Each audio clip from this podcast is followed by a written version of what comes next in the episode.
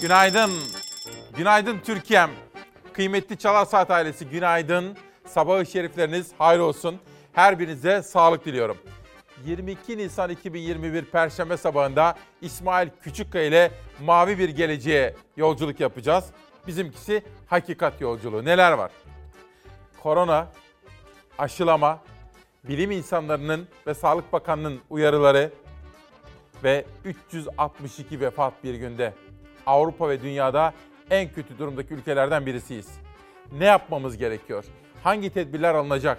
23 Nisan, 24 ve 25 Nisan'da kapanma var.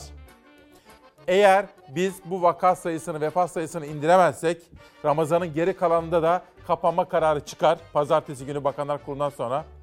Dolayısıyla tedbirlere uymamız gerekiyor. Ana gündem maddemiz bu. 2. Ekonomi. Başta işsizlik ve hayat pahalılığı olmak üzere ekonomik dünyadan manşetler var. Dün Cumhurbaşkanı Erdoğan muhalefete çok sert tepki gösterdi. Konu konu nedir efendim? 128 milyar dolar meselesi.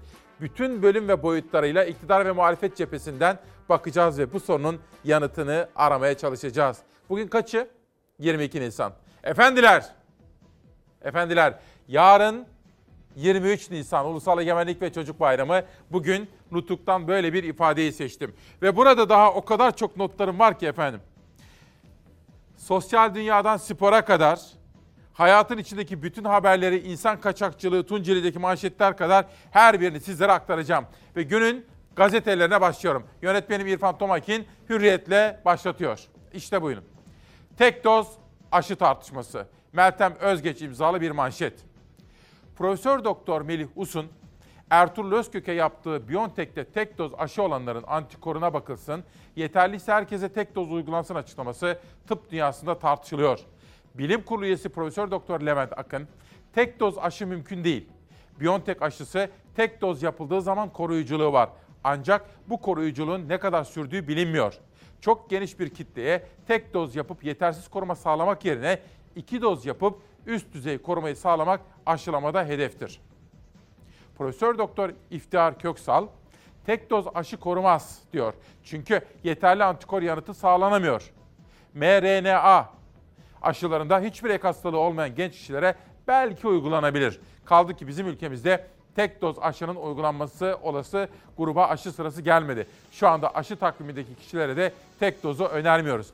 Günün köşe yazılarına baktığım zaman mesela Hıncal Uluş da acaba bu aşılamada öncelikli grubu seçerken doğru yaptık mı diye bir tartışmanın fitilini ateşliyor efendim. Acaba 30 ile 60 yaş arasına mı öncelik vermeliydik diye sorgulatıyor Hıncal Uluç bugünkü yazısında. Günaydın Türkiye'm. Yarın 23 Nisan acaba arifesinde nasıl bir hava durumu bizleri bekliyor? Ölçülen sıcaklıklar değişmiyor. Yurdun kuzey hattında yüzünü gösteren güneş hissedilen sıcaklıkları arttırıyor. Karadeniz bölgesiyle yurdun en güneydoğusu yağışlı. Doğuda lodos fırtınası da sürüyor. Bugün öğle saatlerine kadar Orta Karadeniz çok bulutlu, yağmur yüklü seyrek bulutlar Orta ve Doğu Karadeniz'de hafif yağış geçişlerine neden olabilir. İlave olarak yurdun en güneydoğusu yağışlı olacak bugün.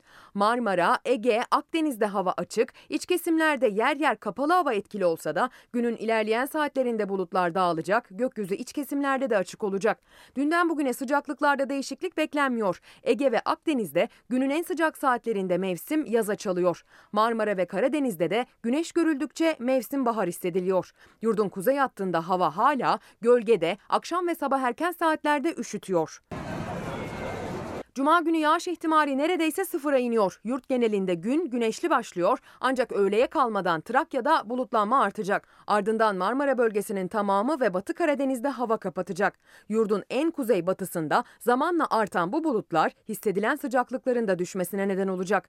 Marmara ve Batı Karadeniz bölgesinde zamanla bulutlanan gökyüzü dışında yurdun kalan kesimlerinde gökyüzü açık ve güneş tüm yurdu ısıtıyor. Cumartesi günü ise Balkanlardan gelen yeni bir yağışlı hava etkili olacak. Marmara Marmara, Kuzey Ege ve Batı Karadeniz cumartesi yağışlı. Pazar günü de yağışlar iç kesimlerle Karadeniz'in tamamını etkisi altına alacağı benziyor. Hafta sonu kapalı ve yağışlı havanın etkisiyle Marmara, Karadeniz, Ege ve iç kesimlerde hava soğuyor. Güneşin ısıtıcı etkisi ortadan kalkınca hafta sonu hava iç kesimlerde ve kuzey hatta üşütebilir. Koronaya bakacağım.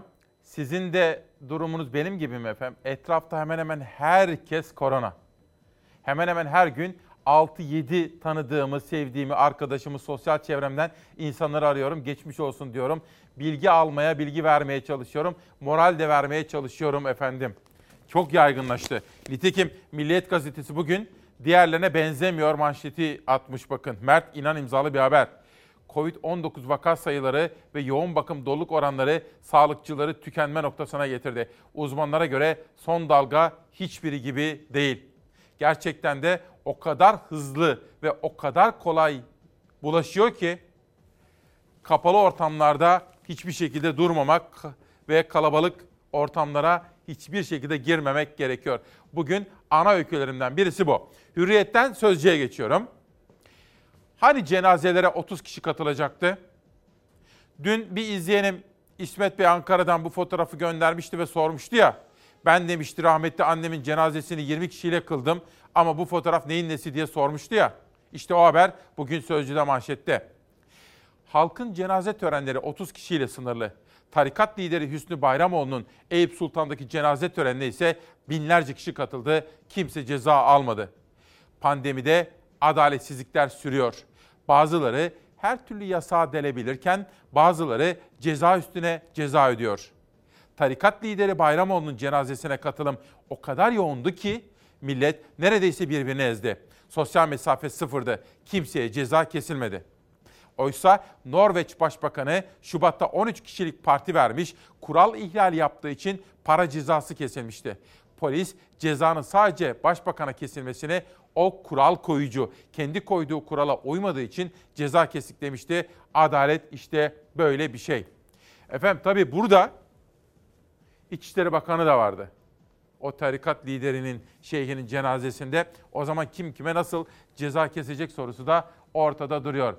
Ama şunu ben sizlere bir kere daha ifade etmek isterim. Lütfen kurallara uyalım. Nitekim hükümet 23 Nisan'ı yarın cumartesi ve pazarla birleştirip tam kapanma kararları aldırdı. Eğer tedbirlere uymaz isek pazartesi günü vaka sayıları yine bu şekilde devam edecek olursa Bakanlar Kurulu'ndan sonra daha geniş kapsamlı böyle iki haftalık bir kapanma gelebilir. Bilmiyorum. Belki de şöyle iki hafta bayramı da kapsayacak şekilde bir tam kapanma belki de en iyi çözüm. Ne dersiniz?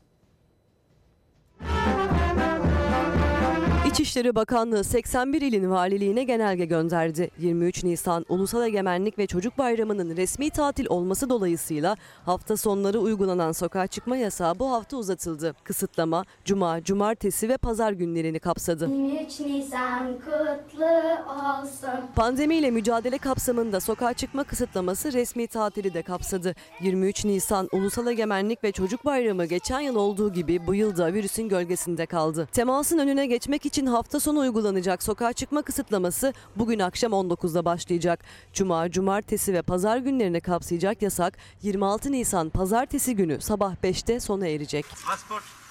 Hafta sonu sabah 10, akşam 17 saatleri arası açık olan marketler, bakkallar, kasaplar, fırınlar 23 Nisan Cuma günü de açık olacak. Seyahat kısıtlamasına dair esaslar da devam edecek. Yani özel araçla kısıtlama saati uygulanan seyahat yasağı bugün akşam 19 itibariyle geçerli olacak. Sokağa çıkma kısıtlamasının olduğu günlerde şehirler arası seyahat sadece toplu ulaşım araçlarıyla yapılabilecek. kısmi kısıtlama dönemine girmiş bulunmaktayız. Türkiye Büyük Millet Meclisi Anıtkabir ve 1. Meclis'te gerçekleştirilecek tören ve kutlamalar dışında tüm il ve ilçelerde uygulanacak esaslar da belirlendi. Çelenk sunma törenleri fiziki mesafe koşullarına uygun şekilde asgari düzeyde katılımla gerçekleştirilecek.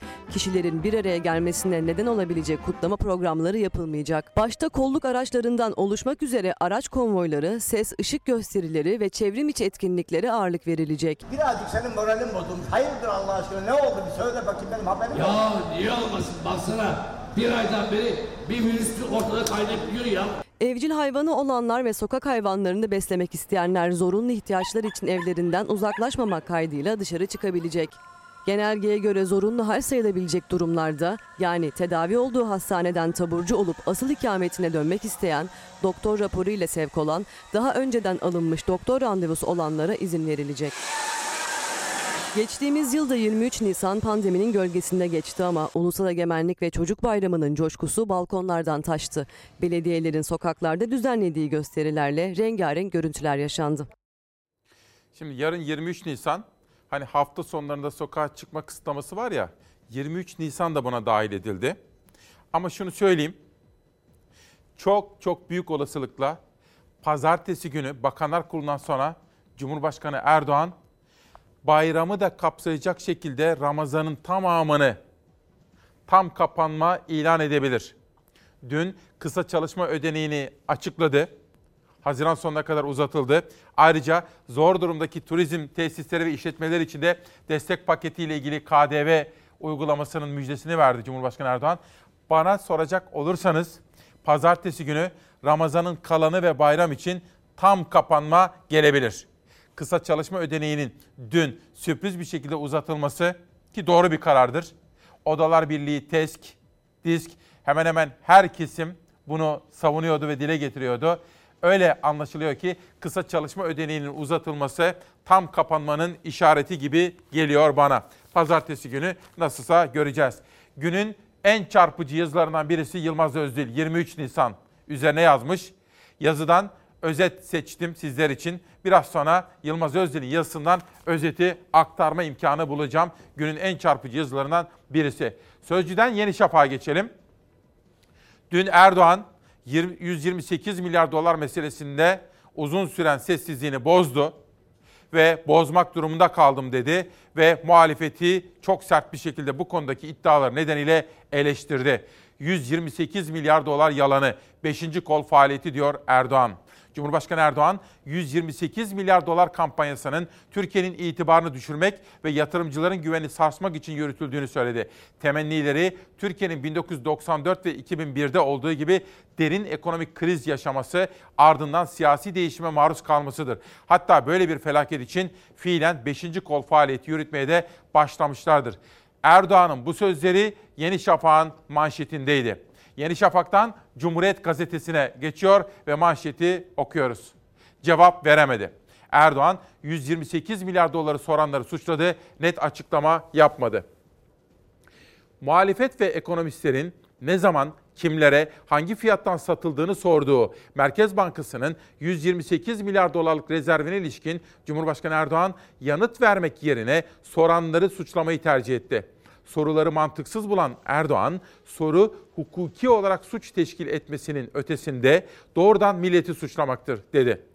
Dış borç ödeyen şirketlerin kendilerini açıklamasını isteyen Erdoğan, merkezden 30 milyar dolar cari açın finansmanı, 31 milyar dolar yabancı sermaye çıkışı için kullanıldı reel sektörün döviz borcunu azaltmak için talep ettiği 50 milyar dolar ve yurttaşların talep ettiği döviz ve altın için 54 milyar dolar kullanıldı diyerek merkezin işi olmayan kalemleri sıraladı diyor.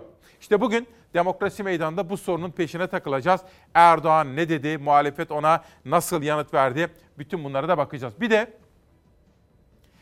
kayıp atlar meselesi vardı. MHP özellikle de Devlet Bahçeli gözünün yaşına bakmadı sorumlunun. Adalardaki çalışma koşulları yıllarca eylemlere neden oldu. İnsafsızca ve ölümüne çalıştırılan atlar İBB tarafından kurtarıldı. Yüzlerce at tedavi edildikten sonra çeşitli yerlere hibe edildi. 100 atın hibe edildiği 4 yol belediyesindeki 99 at kaybolunca belediye başkanı partisinden istifa etti. Parti böyle bir karar aldığına göre bu ciddi bir duruma işaret ediyor. Tam 50 yıldır şerefle şanla taşıdı. Uğruna can verdi. Milliyetçi Hareket Partisi'ne yapılan saldırıyı bir nebze hazmede, hazmedemedik. Süreci takip ediyoruz. Ee, raporu istedik. İstanbul Büyükada'da faytonlara koşularak ölümüne çalıştırılan atların durumu yıllarca eylemlere konu oldu. Atların nefesi kesilmiş görüntüleri yıllarca izlendikten sonra faytonun yasaklandığı haberi geldi. Atların salgın şeklinde Ruan hastalığına yakalanması da uzun süre tartışıldı. İçinden çıkılamaz tartışmalara neden oldu atlar. Faytonlar kültürel mirastır denetlenerek korunsun diyen de oldu. Fayton yasaklansın diye eylem yapan da. İBB faytonları yasakladı ama atların bakımı konusunda eleştiri almaya devam etti. Yani tamam hadi fayton kalktı da bu atlar ne olacak şimdi? Kimsenin bir projesi yok. Belediye bunları bedava olarak sahiplendirdi. Fakat bunların kontrolü yapılmadı. Fayton yasağından sonra atlar rehabilite edildi, tedavileri tamamlandı. İBB üzerine çipli, talihsiz atların 100 tanesi Hatay 4 Yol İlçe Belediyesi'ne hibe edildi. Hibe edilen 100 attan 99'unun kayıp olduğu ortaya çıktı. Dört Yol Belediye Başkanı başkanlıktan değil ama partisinden bu yüzden istifa etti. Daha çok partimize zarar gelmesin diye Milliyetçi Hareket Partisi'nden istifa ettim. Bu sadece 100 at meselesi değildir. Ee, belediyenin bilabedel verdiği ni söylediği 1167 atla ilgilidir. Atlar konusundaki tartışma ise devam ediyor. İstanbul Adaları Kültür ve Tabiat Varlıklarını Koruma Derneği adına konuşan Hasan Cevat Özdil, 1167 atın akıbetinin bilinmediğini söyledi. Sanatçı Lale Mansur ise sosyal medyada yaptığı paylaşımda atların yüzlercesinin takipsizlik nedeniyle öldüğünü söyledi. Yüzlercesi öldü. Bağlı kalmaktan. Kendinizi düşünün. Zincirle bağlısınız. Habire yemek yediriyor, yediriyorlar, yediriyorlar, yediriyorlar. Hareket yok. E, bu arpalama denen hastalık oluyor. Bir sürü bir sürü bu şekilde öldü. 100 at burada kaybolduysa diğer yerlerde kaç at kayboldu? Raporu e, istedik arkadaşlarım. Hem Dört Yol Belediyesi hem hukuki süreci takip ediyor. Ülkemiz için hak, hukuk, adalet diyen isimlerden Alptekin, Enes Kırdemir her sabahki gibi bizimle birlikte. Kaan Kavaloğlu kısa çalışma ödeneğinin uzatılması için başta turizm sektörü çok yoğun çaba sarf etti. Türofet, TTYD, Aktop. Tabii Kültür ve Turizm Bakanı Mehmet Ersoy da hem turizmcilerle konuştu hem de Cumhurbaşkanı Erdoğan'a detaylı bilgiler verdi. Şunu da aktarayım. Ankara'daki kaynaklarım bana diyorlar ki Sağlık Bakanı bilim kurulu üyeleriyle de görüştü. Tek tek de görüştü ayrı ayrı. Bir rapor hazırladı ve Cumhurbaşkanı Erdoğan'a sunacak hafta sonunda ve pazartesi günü için tam kapanma isteyebilir. Sayın Erdoğan uygun görürse ki bence tam kapanma uygun bir çözüm olabilir efendim. Yani şöyle Ramazan'ın tamamını ve bayramı da kapsayacak şekilde tam kapanma ama tam kapanma yaparsak işte bunlara o zaman bir parça dur deme imkanı bulacağız. Ekonomiyle ilgili gelişmeler, tarım, esnaf, emekli haberleri ve nutuk konusu. Devlet Bahçeli dün tam da tahmin ettiğimiz gibi devreye girdi. Hiç kamuoyuna yansıtmadan ama gereğini yaptırdı nutuk konusunda. Efendim onu da söyleyelim çok fazla detaya girmeden. Cumhuriyet'ten Türkiye gazetesine geçiyorum.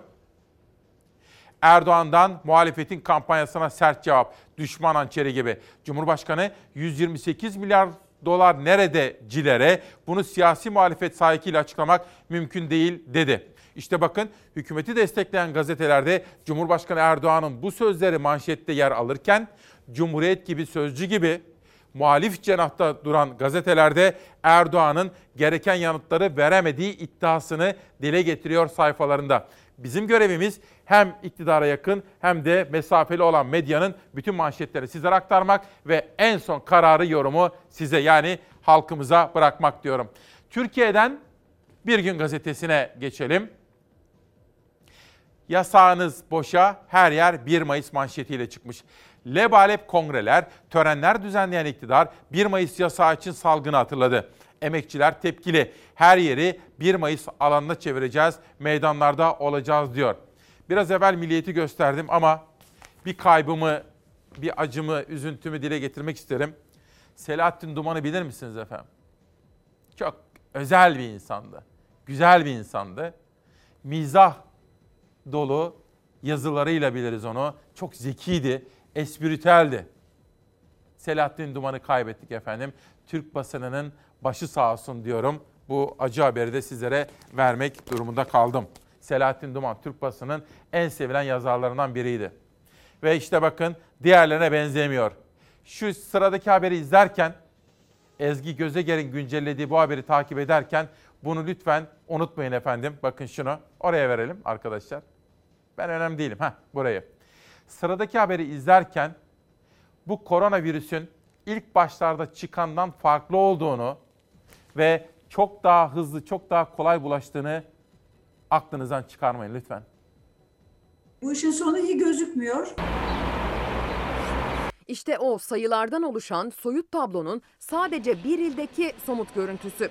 Ankara'da artan can kayıpları üzerine yeni bir bölüme defnedilebiliyor hayatını kaybedenler. Vaka sayısı arttıkça kaçınılmaz bir şekilde yoğun bakım doluluk oranları, hastane doluluk oranları ve e, mortalite yani ölüm oranları da artış gösterecektir. Acil servise geldiği zaman hiç servislere çıkmadan direkt yoğun bakımlara yatan hastalar da gelmeye başladı. Son mutasyonla birlikte durum bu kadar kritik. Hastalar doğrudan yoğun bakıma girebiliyor. Tablo ağırlaştıkça hastaneler yükü karşılayamaz, hastalarsa virüse direnmekte güçlük çeker duruma geldi. Son 24 saatte 362 kişi daha hayatını kaybetti. Ölüm sayıları günlük olarak baktığımız zaman ortalama 320 falan olmaya başladı. 10 günde 2500 deyince insanın dili bile telaffuz etmek istemiyor. Aylık ölüm oranları böyle giderse 10 bini geçecek gibi duruyor. Bu bizim hiç arzu etmediğimiz bir şey. Baştan beri de görmediğimiz bir durum. Salgının başından bu yana şimdiye kadarki en fazla kayıp 2020 Aralık ayında yaşanmış 7135 kişi can vermişti. Ocak 2021'de 5112 kişi daha eklendi. Henüz Nisan ayı bitmemişken bile 5438 hayat daha söndü. Hasta sayısı artıyor ama bizim sayımız artmıyor. Hastaya daha az süre vizit yapmak durumundasınız. Daha kısa sürede daha çok hastaya bakmak durumundasınız. Bütün bunlar sağlığın kalitesini de tabii ki olumsuz olarak etkiliyor. Daha ağır hastalar geldikçe bizim onlara ayıracağımız zaman artacağı için e, normal e, diğer hasta olan insanlara ayıracağımız zaman da çok düşüyor. Yoğun bakımlarda da aynı şekilde. Ankara'daki mezarlıklardan gelen bu yoğunluk görüntüsünün daha ağırı İstanbul genelindeki mezarlıklarda yaşanıyor. İstanbul genelinde bulaşıcı hastalık sebebiyle son bir haftada ortalama 130-140 kişi hayatını kaybederken tablonun ağırlaşan yüküyle bu sayı son gün itibariyle 200'e yaklaştı. Lütfen toplu alanlarda buluşmayalım. Tabloda birer sayı ama her bir ölüm sevenleri, yakınları için acı demek. Belki de hayatlarının alt üst olması. Her an herkesin o tabloya girmesi mümkün. Tıpkı Kocaeli'de çalışan 52 yaşındaki kebap ustası Yahya Şoraklı gibi. Afyonkarahisar'da ilkokul müdürü İzzet Koçak da 56 yaşında virüsle olan mücadelesine yenik düştü. Edirne'de ise gazeteci Mustafa Yaraşır. Tüp bebek yöntemiyle hamile kaldıktan sonra koronavirüsten ölen 31 yaşındaki Gülhan Barıönü Sancı ve bebeği de gözyaşlarıyla verildi toprağa. Bu arada Selahattin Duman için başsağlığı mesajları, sevenlerine sabır mesajları geliyor. Biz de Selahattin Duman'a Allah'tan rahmet diliyoruz. Türk basının sevilen isimlerinden biriydi. Bir günden Türk güne geçtiğim zaman ülkenin felaketini istiyorlar manşetini görüyorum. Cumhurbaşkanı Erdoğan, Türkiye'nin makroekonomik dengeleri sağlam olduğu için tüm gizli açık saldırılara rağmen ayakta kalmayı, istikrarını korumayı başardığını söyledi ve Merkez Bankası rezervleriyle ilgili iddialara cevap verdi. Bugün işte görüyorsunuz muhalif medya veya iktidar medyası farklı farklı bakış açılarıyla Erdoğan'ın sözlerini irdelemişler. Dün akşam saat 19'da ekran karşısına geçtik. Maç vardı. Galatasaray çok zorlu bir maça çıktı Trabzonspor karşılaşmasına. Fatih Terim kazanmak istiyordu. Çünkü Beşiktaş puan kaybetmişti Sivas'ta. Ve eğer Galatasaray kazansaydı şampiyonluğa bir adım daha yaklaşacaktı. Fakat olmadı. Trabzonspor gerçekten çok iyi takım. Çok diri takım. İlk yarıda Galatasaray'ın pozisyonu bile yok desek yeridir. Nitekim Fatih Hoca da bunun altını çizdi. Ama ikinci yarıda Galatasaray daha fazla istekliydi. Fakat maçın hakkı bence beraberlikti. Uzatma dakikalarında Galatasaray bir organize yani aslında bir serbest vuruştu ama bir organizasyon yapmışlardı orada. Uzatma dakikalarında 96 96. dakikaydı. Evet oradaydı ve o arada Galatasaray bir puan, puanı aldı. Tabii ligin sonuna daha çok var. Onun altını çizelim. Bu kalan 6 maçta çok şey değişebilir ama Galatasaray bir büyük bir avantajı kaybetti. Fatih Hoca da zaten bu nedenle üzgünüm dedi. Dönelim Avcı'ya. Avcı dedi ki bu maçı kazanmalıydık biz. Kazanmak için her şeyi yaptık ve aslında bizim hakkımızdı dedi. Bilmiyorum. Bence bir birlik adil bir skor ortaya çıktı. Lafı nereye getireceğim? Üç gündür sizlere kapitalist sistemin spor ruhuna aykırı, tamamen duygusal sebeplerle gündeme getirdiği Avrupa Süper Ligi projesi çöktü. Taraftarlar ayaklandı, futbolcular ses yükseltti. Önce 6 İngiliz kulübü, ardından İspanyol ve İtalyan kulüpleri ayrıldı. Avrupa Süper Ligi iki günde darmadağın oldu. Futbol dünyasında fırtınalar koparan kriz, daha fazla gelir isteyen 12 dev kulübün anlaşmasıyla başladı. Dünyanın en iyi ligi olacağı iddiasıyla kurulan Avrupa Süper Ligi büyük tepki çekti. Sokağa taşan öfkeden nasibini alan ilk kulüp Chelsea oldu. Taraftar maç için stadyuma giden takım otobüsünün önünü kesti. Kulübün Avrupa Süper Ligi'nden çekilmesini istedi. Sadece taraftarlar değildi tepki gösteren. Futbolcular da kararı eleştirdi. UEFA ve hükümetlerin yaptırım çıkışları da eklenince organizasyon çatırdadı. Gemiyi ilk terk eden İngiliz kulüpler oldu. 6 kulüp taraftarlarından özür diledi, yenilikten çekildiklerini duyurdu. Onları İspanyol Atletico Madrid ve İtalyan Milan'la Inter kulüpleri izledi. Avrupa Süper Ligi'nin kurucularından olan Juventus Başkanı Agnelli bu şartlarda projenin hayata geçmesinin mümkün görünmediğini açıkladı. Böylece yeni organizasyon başlamadan çöktü. İyi oldu. Yani böylece kurumların, değerlerin, yerleşik sistemin ne kadar önemli olduğunu, paranın her şey olmadığını başta bazı kulüplerde İngilizler olmak üzere, İspanyollar da dahil olmak üzere görmüş ve öğrenmiş oldular. Efendim bu arada adalet arayışında bugün 1019 gün oldu. Mısra, Mısra anne, Mısra Sel. Çocuğunu Çorlu'daki tren faciasında kaybetmişti. Adalet arıyordu. Halen yoğun bakımdaki tedavisi devam ediyor. Ona geçmiş olsun diyorum. Dün Gaziantep'ten Şamil Tayyar, Şamil Tayyar da babası Hüseyin Tayyar'ı kaybetti. Aradım. Siz Çalarsat ailesi adına Şamil Tayyar ve ailesine de sabır dileklerinde bulundum efendim. Onu da söyleyelim. Hüseyin Tayyar'a da Allah'tan rahmet diliyorum. Bir adalet arayışı da Amerika Birleşik Devletleri'nde neticelendi.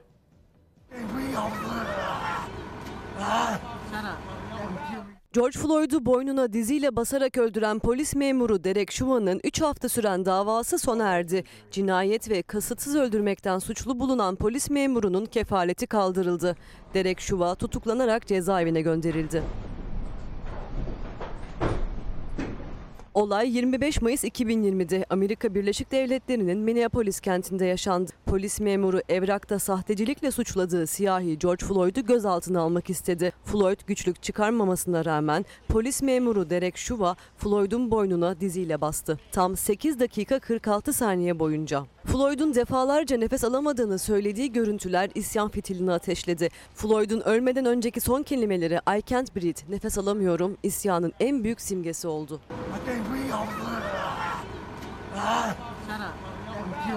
29 Mart'tan beri devam eden davada doktorlardan görgü tanıklarına toplam 45 tanık dinlendi. Polis memurunun uyguladığı şiddetin hiçbir gerekliliği olmadığına jüri hemfikir oldu. Üçüncü dereceden cinayetle ikinci dereceden öldürme suçlamalarının tümünden suçlu bulundu. Cezaevine gönderilen Derek Chauvin'ın 12 yıldan fazla ceza alması öngörülüyor.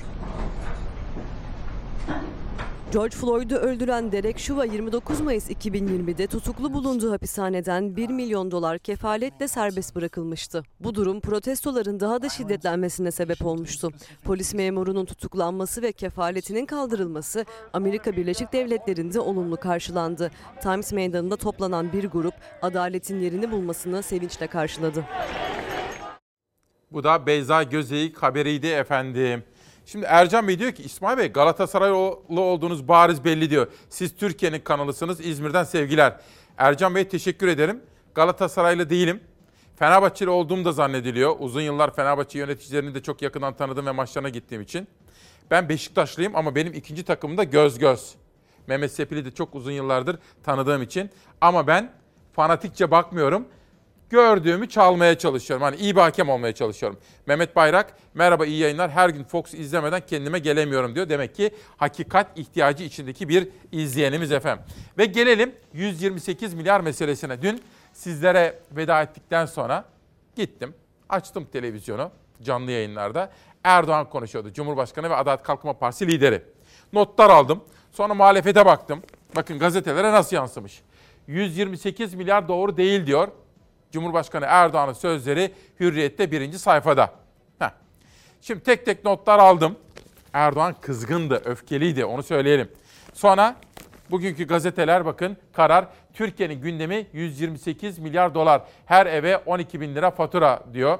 Kerim Rota bakın dün İsmail Küçükkaya Demokrasi Meydanı'na katılmıştı. Gelecek Partisi'nin ekonomi politikalarından sorumlu genel başkan yardımcısıydı. Hemen altına bir bakarsanız Kerim Rota manşette Kılıçdaroğlu, Akşener Karamollaoğlu, Babacan ve işte bütün bu isimler de 128 milyarla ilgili meseleyi gündeme taşıyorlar.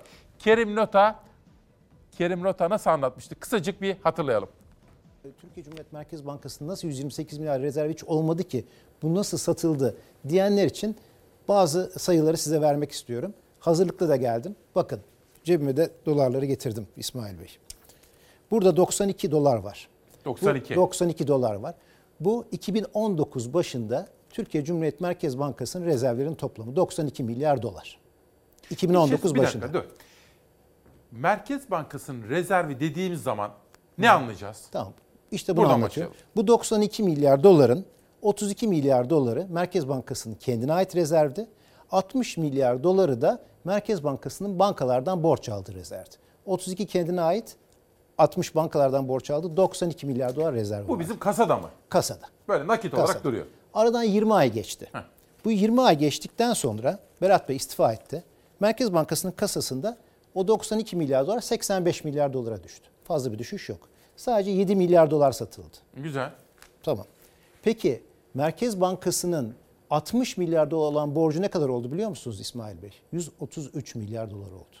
Yani 60 milyar dolardan 133 milyar dolara 73 milyar dolar daha Merkez Bankası borçlandırıldı. O da satıldı. 7 milyar önce satılmıştı. 73 milyar da böyle satıldı. Etti 80 milyar dolar. Peki 128'e nasıl geliyoruz?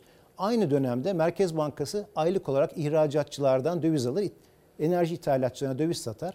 İşte aynı dönemde 33 milyar dolar onlardan satın almıştı. Onu da sattılar. Etti mi 80 artı 33, 113 milyar dolar.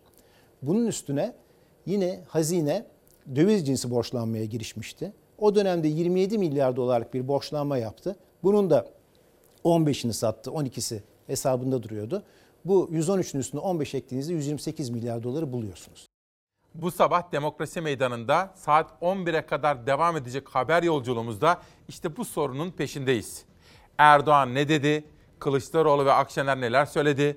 Bahçeli'nin buradaki tutumu, HDP neler söylüyor, İyi Parti. Bütün partilere bakacağız. Ana gündem maddemiz bu. 2.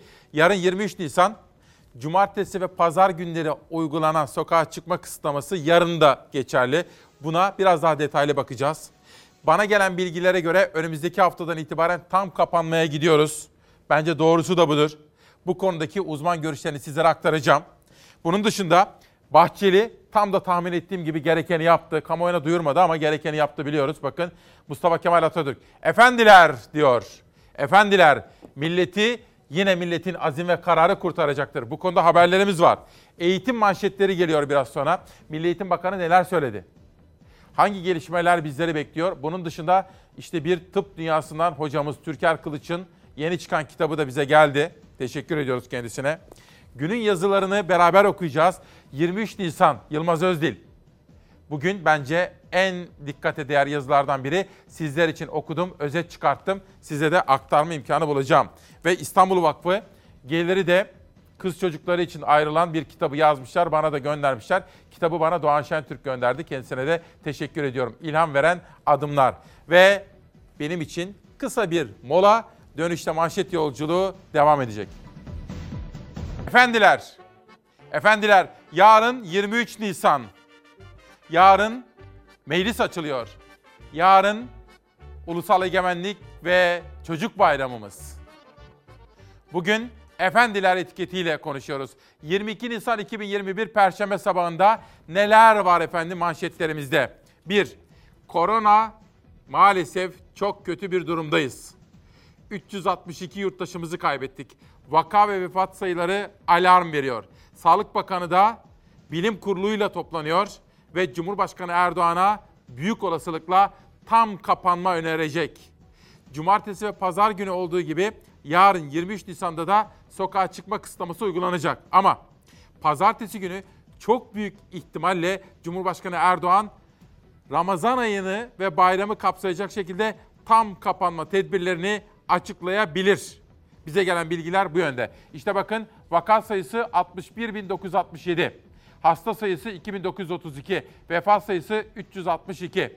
Bilim Kurulu ve Sağlık Bakanı bu tabloyu detaylı bir bilginin ışığında Cumhurbaşkanı Erdoğan'a sunacak ve tam kapanma önerecek diyoruz efendim. Günün çarpıcı manşetlerinden birisi bu. 11'e kadar devam edecek. 2.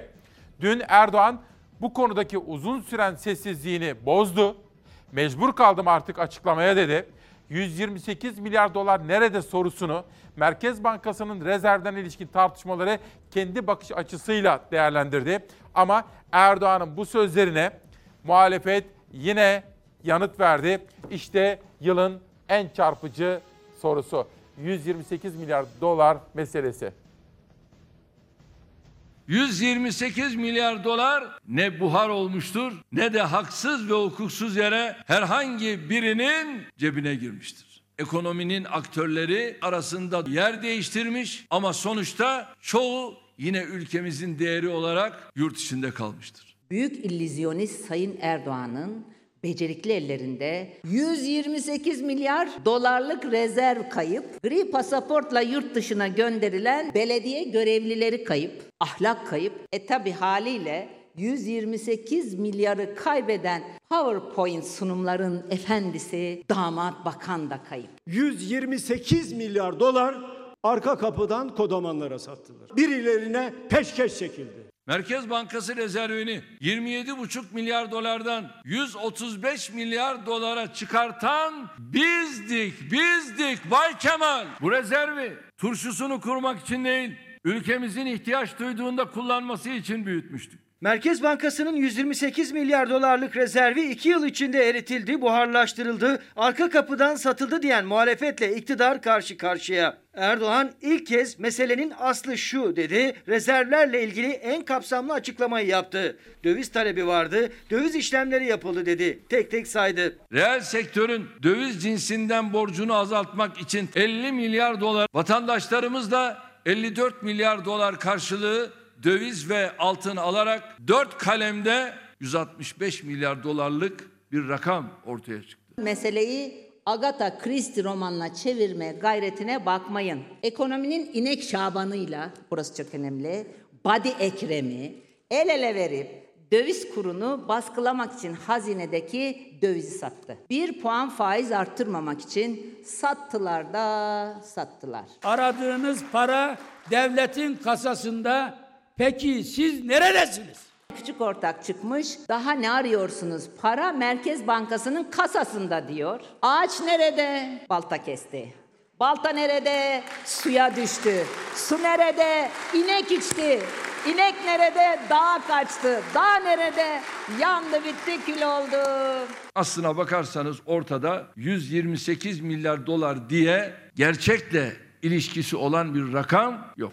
128 milyar dolarlık rezerv ne oldu sorusuna Erdoğan son 2 yılda dövize 165 milyar dolarlık bir talep oluştu yanıtını verdi. Piyasa talebi karşılayamazsa Merkez Bankası'na görev düşer dedi. Oklarını CHP'ye yöneltti. 128 tuğlayı üst üste koymuşluğu dahi yok olan Kılıçdaroğlu kalkmış bunları konuşuyor. Malı götürmüşler, milleti kandıracaklar. Yer miyiz biz bunu? Reel sektörden hangilerinin döviz borcu pozisyonlarını kapattıkları da bunları da bizim söylememiz olmaz ama o şirketler kendileri açıklayabilir. Eğer gerçekten de kaybolan bir şey yoksa hadi 128 milyar doları yerine koyun da hep beraber görelim. Merkez Bankamızın 90 milyar dolara yakın rezervi var. 128 milyar doları açıklayacağız diye 128 ayrı masal anlatıyorlar, masal dinliyoruz. Muhalefet sordu. CHP 128 milyar doları il ve ilçe başkanlıklarına astı ama iktidarın her seferinde toplattığı kampanyaya da dönüştürdü. Erdoğan yalan, iftira, yaygara kampanyası dedi. Sözleri sertleşti. Aleni bir ihanet, hançerleme vardır. Hala aynı teraneleri tekrar eden hiç kimseyi masum kabul etmeyeceğiz. Bu süreç ya hayır konuş ya sus dönemidir. Erdoğan kiminle gelirsen gel. Vız gelir tırıs gider. Şimdi de çıkmış bir ahlaksız, edepsiz, benim akıbetimin de Menderes'in akıbeti gibi olacağını ümit ettiğini söylüyor. Biz kefenimizi giyerek bu yola çıktık. Ankara büromuz çok incelikli, özenli, dengeli bir iş yapmış efendim. Ellerine, yüreklerine sağlık. Haberin en son 9 saniyesinde Erdoğan Engin Altay'a kızıyor ya orada. Bir bazı kelimeler söylüyor. Ben onları sabah sabah ifade etmeyeyim şimdi. Hani o tartışmayı da biz haberleştirdik efendim. Sizlere onu da sunacağım. Yani mesele rahmetli Menderes'le ilgili bir tartışma. Fakat Engin Bey de diyor ki beni izlememiş ki diyor. Sadece bazı trollerin dolduruşuna gelmiş diyor. Bilmiyorum kararı size bırakacağım. Ama gelen mesajlar. Yadigar Kargene Kargın galiba. 19 saniye önce diyor ki İsmail Bey Vakıflar Genel Müdürü'nün maaşı gerçekten doğru mu? Bilmiyorum dün gündem çalışmamız yaparken Nihal Kemaloğlu da o haberleri bana gönderdi. 160 bin lira maaş. Yani doğru olmayabilir. Bilmiyorum, emin değilim, inanmak istemiyorum. Ama araştıracağım Yadigar Hanım, size söz veriyorum. Bu arada meslektaşım Canan Kaya da diyor ki Mısra Öz yoğun bakımda 100 1019 gündür adalet arıyor. Çorlu'daki tren faciasında evladını yitiren o kıymetli annemiz yoğun bakımda adalet arayışı inşallah iyileşsin ve tedavisinden sonra devam etsin diyorum. Karar. Dün İsmail Küçükkaya Demokrasi Meydanı'na konuğumuz Kerim Rota'ydı. Görüyorsunuz bugün Karar Gazetesi'nde manşetinde. Gerçekten çok böyle tane tane anlattı. İddialarını ve tezini sade yalın bir dille kamuoyuna ifade etti. Her eve 12 bin lira fatura. Merkez Bankası rezervlerine yönelik hükümet kanadından yapılan her açıklama çabası yeni soru işaretlerini de beraberinde getiriyor. Belirsizliğin devam ettiği süreçte konuya ilk işaret eden isim olan Gelecek Partili Kerim Rota yükün vatandaşın sırtında olduğuna dikkat çekti. Kerim Rota 128 milyar dolar yaklaşık 250 milyar lira demek. Kişi başı 3 bin lira kayıp var. İlk satış ise 2019'un Şubat'ında pandemiden bir yıl önce yapıldı. Kritik nokta bu dedi efendim. Karardan bir saniye beklesin öbür haber. Biraz evvel ifade ettim ya Sayın Erdoğan 128 milyar meselesiyle ilgili haberin en sonunda Engin Altay'a kızıyordu ya. İşte o, o haberi izlemenin tam zamanı. Şimdi de çıkmış bir ahlaksız, edepsiz, benim akıbetimin de Menderes'in akıbeti gibi olacağını ümit ettiğini söylüyor. Biz kefenimizi giyerek bu yola çıktık. Eğer tamamını kendi izlediyse görüntünün ve bu konuşmayı yapıyorsa yazıklar olsun. Cumhuriyet tarihinin en büyük hatası nedir diye bir soru sormuş ol lütfen şimdi. Ben de cevap vereyim. Menderes'i idam etmektir. En büyük hatadır. Türk demokrasisine vurulmuş en büyük darbedir. Engin Altay'ın Türk demokrasisine vurulmuş en büyük darbedir diyerek tanımladığı Menderes'in idamı konusundaki sözleri Cumhurbaşkanı Erdoğan tarafından savcılığa verildi. Cumhurbaşkanı Recep Tayyip Erdoğan grup konuşmasında isim vermeden konuya değindi. İçişleri Bakanı Süleyman Soylu ise sosyal medyadan ağır ifadelerle ele aldı konuyu. Tarih fukarası, cahil, siyasete, demokrasiye, millete inanmayan, hala darbeyi iktidar aracı gören zavallılar. Menderes'in sonunu Erdoğan'a yakıştırmak, vallahi sizi 15 Temmuz'dan beter yaparız. Fahrettin Altun o aradaki 4 saniyeyi keser, bitiştirir, oynatır. Bugün akşam kendisi Açsın Engin Altay'ın tweetinde gerçek konuşmayı izlesin. Bir de Fahrettin'in montajını izlesin. CHP Grup Başkan Vekili Engin Altay'ın KRT televizyonunda eski başbakanlardan Adnan Menderes'le ilgili sözleri hakkında Cumhurbaşkanı Recep Tayyip Erdoğan suç duyurusunda bulundu. Ankara Cumhuriyet Başsavcılığı Altay hakkında soruşturma başlattı. Radyo ve Televizyon Üst Kurulu Rütük ise Altay'ın sözleri üzerinden kanal hakkında inceleme başlattı. Şimdi de çıkmış bir ahlaksız, edepsiz, benim akıbetimin de Menderes'in akıbeti gibi olacağını ümit ettiğini söylüyor. Biz kefenimizi giyerek bu yola çıktık. Rahmetli Menderes de bir dönem bu dinci odaklara pek yüz vermişti. Taviz vermişti. Ve onlar o kadar ileri gitmişlerdi ki Menderes'ten aldıkları güç yüzle Menderes sonra ne yapmak zorunda kaldı? Atatürk'ü koruma kanunu yapmak zorunda kaldı. E, umarım Erdoğan da sonu benzemesin Menderes'e. Onu bir sandıkla tıpış tıpış göndereceğiz. AK Parti cephesinde tansiyonu yükselten sonu benzemesin cümlesinden bir sonraki cümlesi Erdoğan'ı sandıkla göndereceğiz oldu Engin Altay'ın. Bir diğer CHP Grup Başkan Vekili Özgür Özel görüntü kesilerek izletilmiş diyerek topu Fahrettin Altun'a attı. Siz kim oluyorsunuz ki Sayın Cumhurbaşkanımızı geçmişte idam ettiğimiz merhum Başbakan Adnan Menderes'in sonu ile tehdit etmeye kalkıyorsunuz?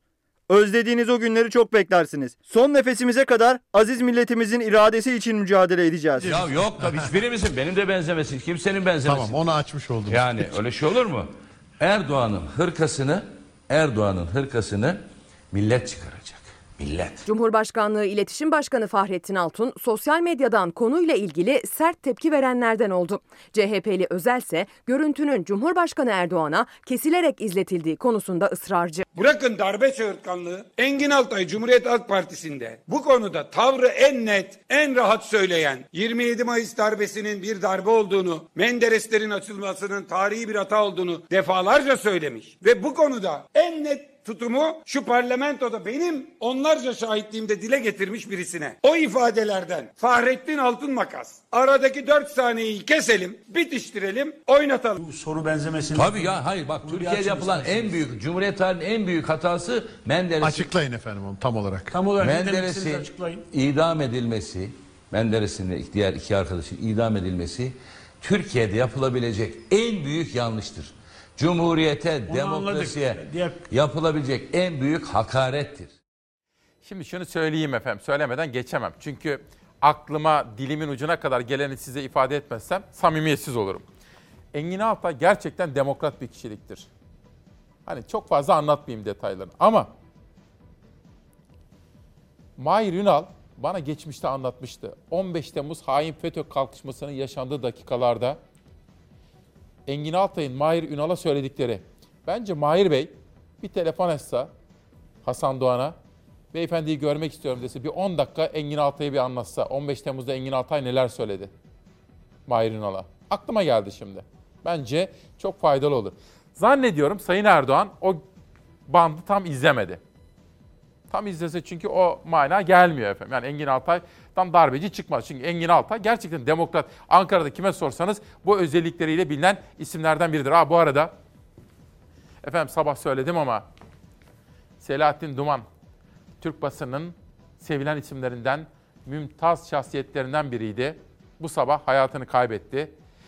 Çok zeki bir isimdi. Mizah dolu yazıları vardı, kinaye dolu yazıları vardı. Çok sevilen bir isimdi.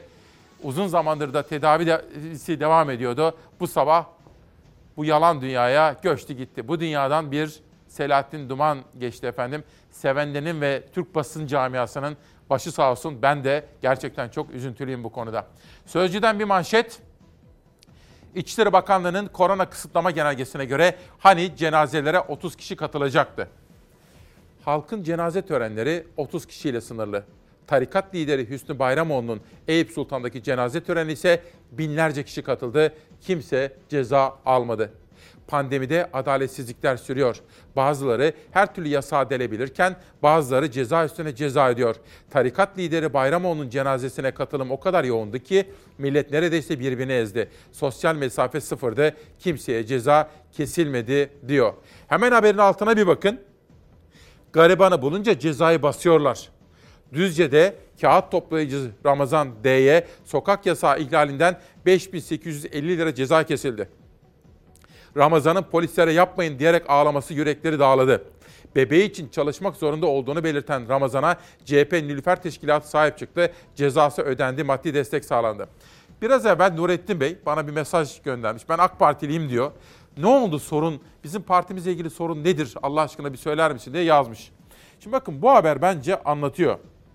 Sizlere dün demiştim ki Hasan Doğan, Cumhurbaşkanı Özel Kalem Müdürü geçen hafta bu hayatını kağıt toplayıp geçindirenlerle ilgili bir zirve düzenlemişti. Onları Cumhurbaşkanlığı Külliyesi'ne davet etmişti.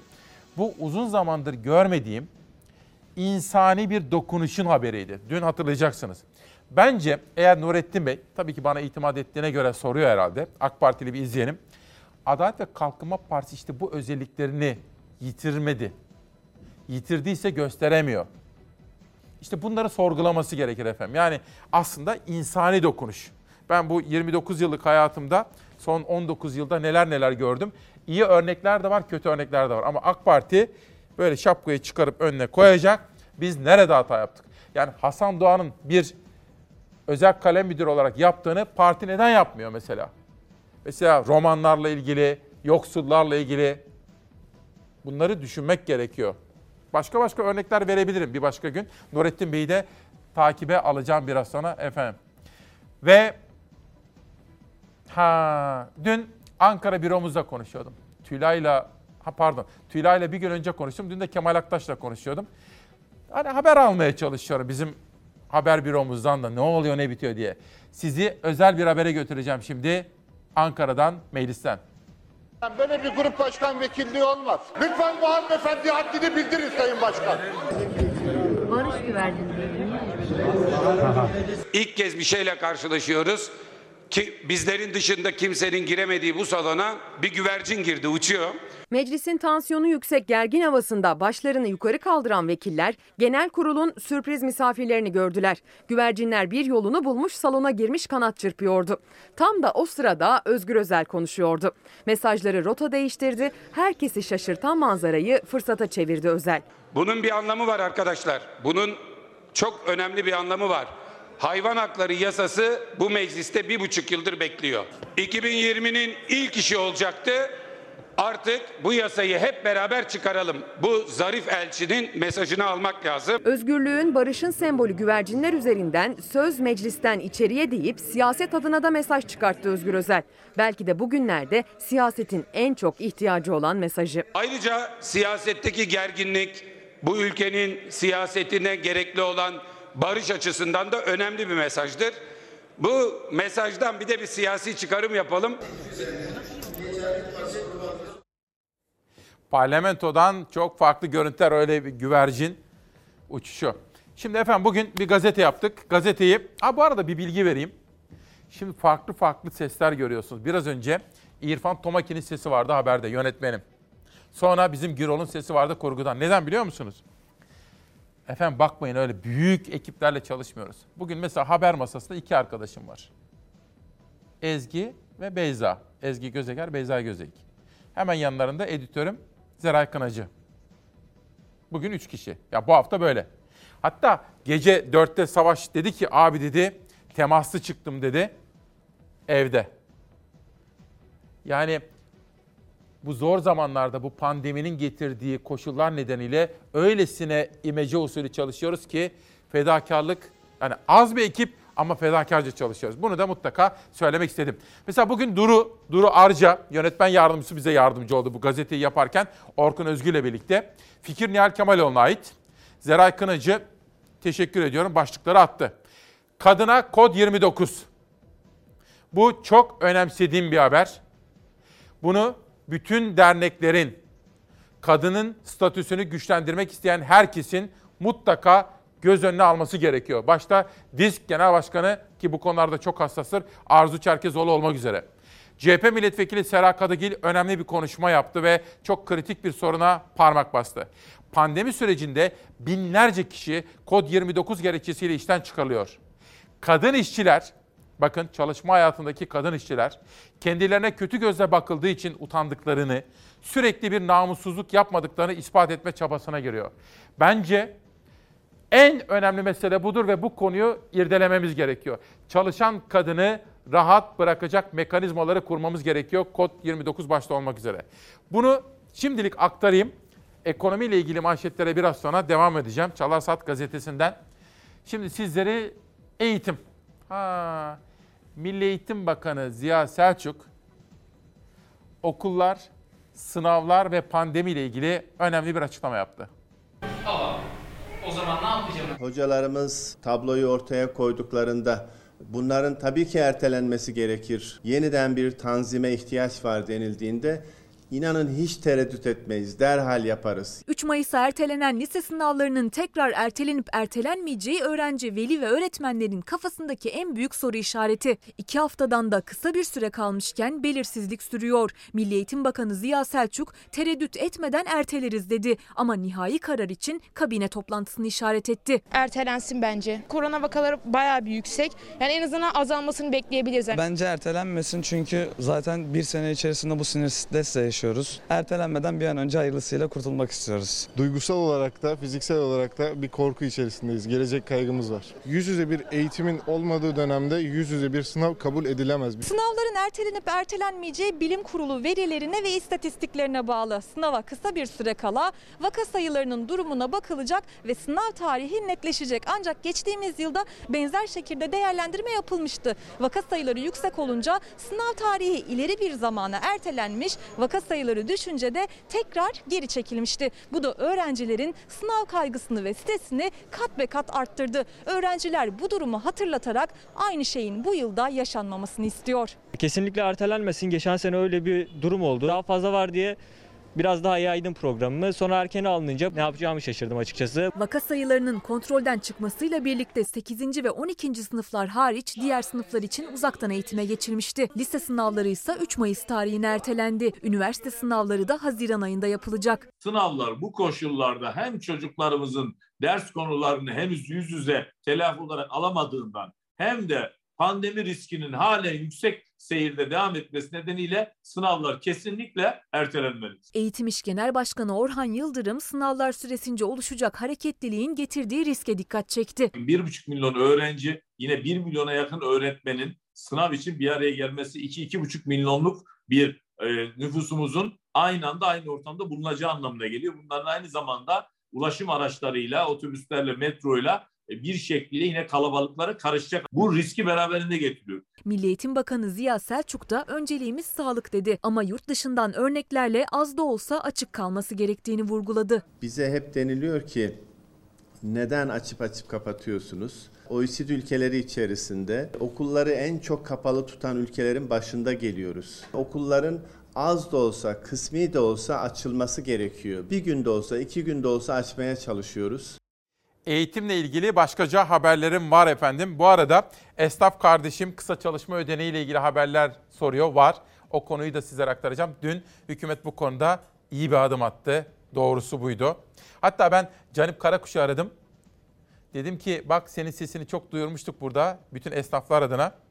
Bu arada sen neredesin diye sordum. İstanbul'dayım dedi. Şimdi söylersem kızacak ama Hüseyin Er Yılmaz var. Böyle Türkiye'nin saygıdeğer müteşebbislerinden biri. Çok hayırsever bir isimdir. Hüseyin Er Yılmaz da ya kızmasınlar bana ama örnek olsun. 2000 kişilik bir koli hazırlatmış. Onları dağıtıyorlardı Ramazan'da. Allah razı olsun diyorum. Aslen Yozgatlıdır ama İskenderun'da vesaire işleri de vardır. Hüseyin Er Yılmaz'ın hayırsever biri. Canip abiyle o işlerle uğraşıyorlardı. Bu arada hem esnafa selam verelim hem Hüseyin Er Yılmaz'a da teşekkür edelim. İnsani dokunuş diyoruz ya insani dokunuş bu önemli. Sözcüden Türkiye'ye geçelim. Zor durumdaki şirkete 100 bin lira Yücel Kayaoğlu haberi. Ekonomik darboğaz yaşayan küçük işletmeler için bir destek adımı daha atılıyor. Hükümet kredi garanti fonu aracılığıyla ciro kaybı yaşayan işletmelere 6 ay veya 12 ay ödemesiz uzun vadeli kredi vermesi için çalışma yapıyor. Destek miktarının 100 bin lira olacağı belirtilirken kredi şartlarında da iyileştirme yapılması bekleniyor. İşletmelerin kefil, teminat gösterme gibi mecburiyeti olmadan başvuru yapabilecekleri ve destekten faydalanacak işletmelerin kapsamının genişletilebileceği belirtildi diyor Türkiye Gazetesi'ndeki bu manşette. Bir güne geçelim. Yoksullara yardımı da engellediler. Ülkede derinleşen yoksulluğa iktidar bloğu sadece seyirci. Her türlü acil durum, afet ve salgın hastalık döneminde muhtaç durumda olan 0-6 yaş grubu çocukların temel ihtiyaçlarının karşılanması için verilen kanun teklifi AKP ve MHP oyları ile reddedildi. Dikkatinizi çekiyor mu efendim? Hani ben sizlere böyle çok farklı gazeteleri peş peşe okuyorum ya adeta bir yapboz gibi. Ne kadar farklı bakış açıları var görüyorsunuz değil mi? Ama neydi bizim sloganımız ve formülümüz? Ben tarafsız ve bağımsız gazeteci olarak sizlere Sözcü'yü de sunacağım, Türkiye'yi de. Bir günü de okuyacağım, Yeni Şafak'da. Cumhuriyet Gazetesi'nin manşetine de hep birlikte göz atacağız. Akşam Gazetesi'nin manşetine de. Sonra ben de bir yurttaşım ve gazeteciyim. Kendi fikrimi de ifade edeceğim naçizane. Siz hepsine bakıp kendi yaşadığınız gerçekliğe ilişkin işaretleri değerlendirip kendi kararınızı özgür birey olarak vereceksiniz efendim. Bizim formülümüz demokrasi ve medya formülümüz işte budur diyorum. Eğitim haberleriyle devam edeceğim ama eğitimden önce Kılıçdaroğlu gençlerle buluştu. Sevgili gençler, bugün Erdoğan yine konuştu. Ölümlerden söz etti. Ölüm korkusundan, cesetlerden, mezarlardan söz etti. Nedir Allah aşkına bunlar? Hepimiz faniyiz. Bunu çok iyi biliyoruz. Ama gençlerin umuda ihtiyacı var. Gençlerin umudu bir bahar güneşi gibi taptaze olmalı, güçlü olmalı. Gençler sizden bir isteğim var. Ölüm edebiyatı yapanlara kulaklarınızı tıkayınız. Benim görevim sizin umudunuzu büyütmektir. Benim görevim sizin umudunuzu bir bahar güneşi gibi taptaze tutmaktır. Hiç endişe etmeyin. Ve size bir sözüm daha var. Onu da ifade edeyim. Açık yüreklikle ifade edeyim. Sizden çalınan ne varsa tamamını alıp size iade edeceğim. Telafi edeceğim. Bu benim görevimdir. Şimdi evet şunu şöyle bir gösterelim bakın. Önemli. Biraz evvel bir izleyenim sormuştu doğru mu diye. Araştıracağım. Bugün kendisini de arayacağım söyleyeyim. Fakat bu Deniz Yavuz Yılmaz var biliyorsunuz. Önemli bir isim. Çok titiz iş yapıyor milletvekili. Vakıflar Genel Müdürü'nün aylık maaşını tespit ettik diyor. Bunu söyleyen bir milletvekili. Yani böyle titiz, belge okuyan bir isim. Sayın Burhan Ersoy, Vakıflar Genel Müdürü maaşı 14.917 lira. Kuveyt Türk Bankası Yönetim Kurulu üyesi ücreti 62.455 lira. Kuveyt Türk Bank Yönetim Kurulu üye kar payı 84.000 lira. Toplam aylık 161.000 lira. Kaynak Kuveyt Türk 2021 Genel Kurul tutanağı diyor. Ya bilmiyorum bir milletvekili bunu ifade ediyor. Bugün yayından sonra sizlere söz veriyorum. Hem ilgili kişiyi genel müdür arayacağım hem bu milletvekilini arayacağım. Tutanaklara da bir kere daha bakacağım. Valla 161 bin lira aylık maaş olur mu bilmiyorum. Sayın Cumhurbaşkanı ne demişti? Birden fazla yerden iki demişti galiba. En fazla iki olabilecek. Yani fazla yerlerde yönetim kurulu yapılamaması konusunda bir açıklama yapmıştı bizzat Cumhurbaşkanı Erdoğan. Ben bu konuyu bütün boyutlarıyla irdeleyip yarına sizlere aktaracağıma söz veriyorum. Ama bir bürokratın 161 bin lira maaşı olur mu? Bilmiyorum. Efendiler diyelim, yerel gazetelere bakalım. Çukurova Pres. Ha şunu da söyleyelim. Savaş Yıldız kardeşim evden bizlere yardımcı oluyor. Covid falan değil ama temaslı olduğu için tedbir amaçlı olarak bir hafta bizimle birlikte olmayacak efendim. O evden bize yardımcı oluyor sağ olsun. Çukurova Pres, kahveci esnafına nakdi destek Adana. Adana Büyükşehir Belediyesi Covid-19 salgınında faaliyetleri kısıtlanan ve en çok mağdur olan kesimlerin başına gelen kahveci, kıraathanecilere nakdi destek veriyormuş. Zeydan Karalar'a teşekkür edelim. Van, esnaf mahkemelik oldu esnafın kira, vergi, SGK ve faturalarını ödeyemediğini söyleyen Niyazi Budak, esnafın mahkemelik olduğunu söylüyor. Burhan Ergin'e verdiği özel röportajda. Doğudan Ege'ye, Van'dan İzmir'e geçtim. Gıda enflasyonu yıkıcıdır. Gıda Mühendisleri Odası İzmir Şube Başkanı Toprağ'ın yapmış olduğu açıklama ve hayat pahalılığının geldiği son durum. Nurettin Baki'nin ilk sesdeki manşeti. Ege'den Karadeniz'e doğru çıkıyorum. Fındık tekelinin oyununu Toprak Mahsulleri Ofisi bozmalı.